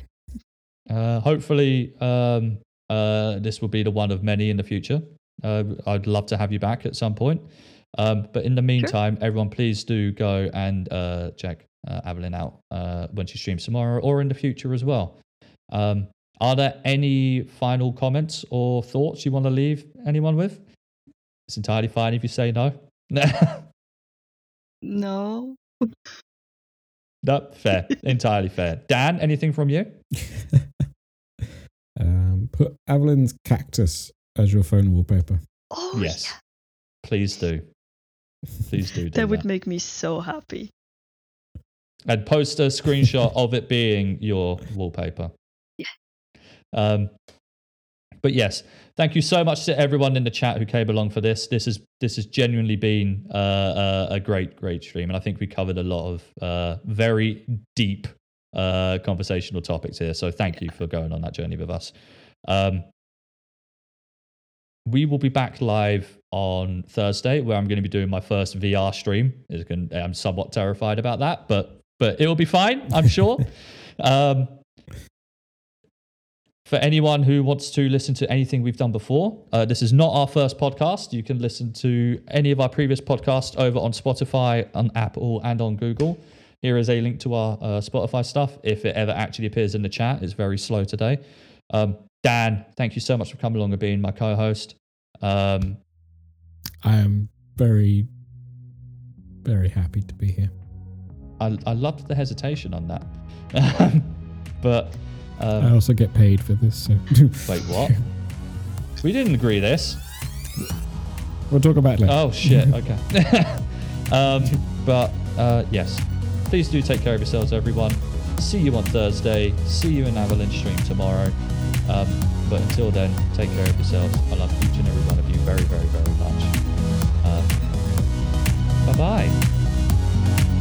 Say bye, everyone.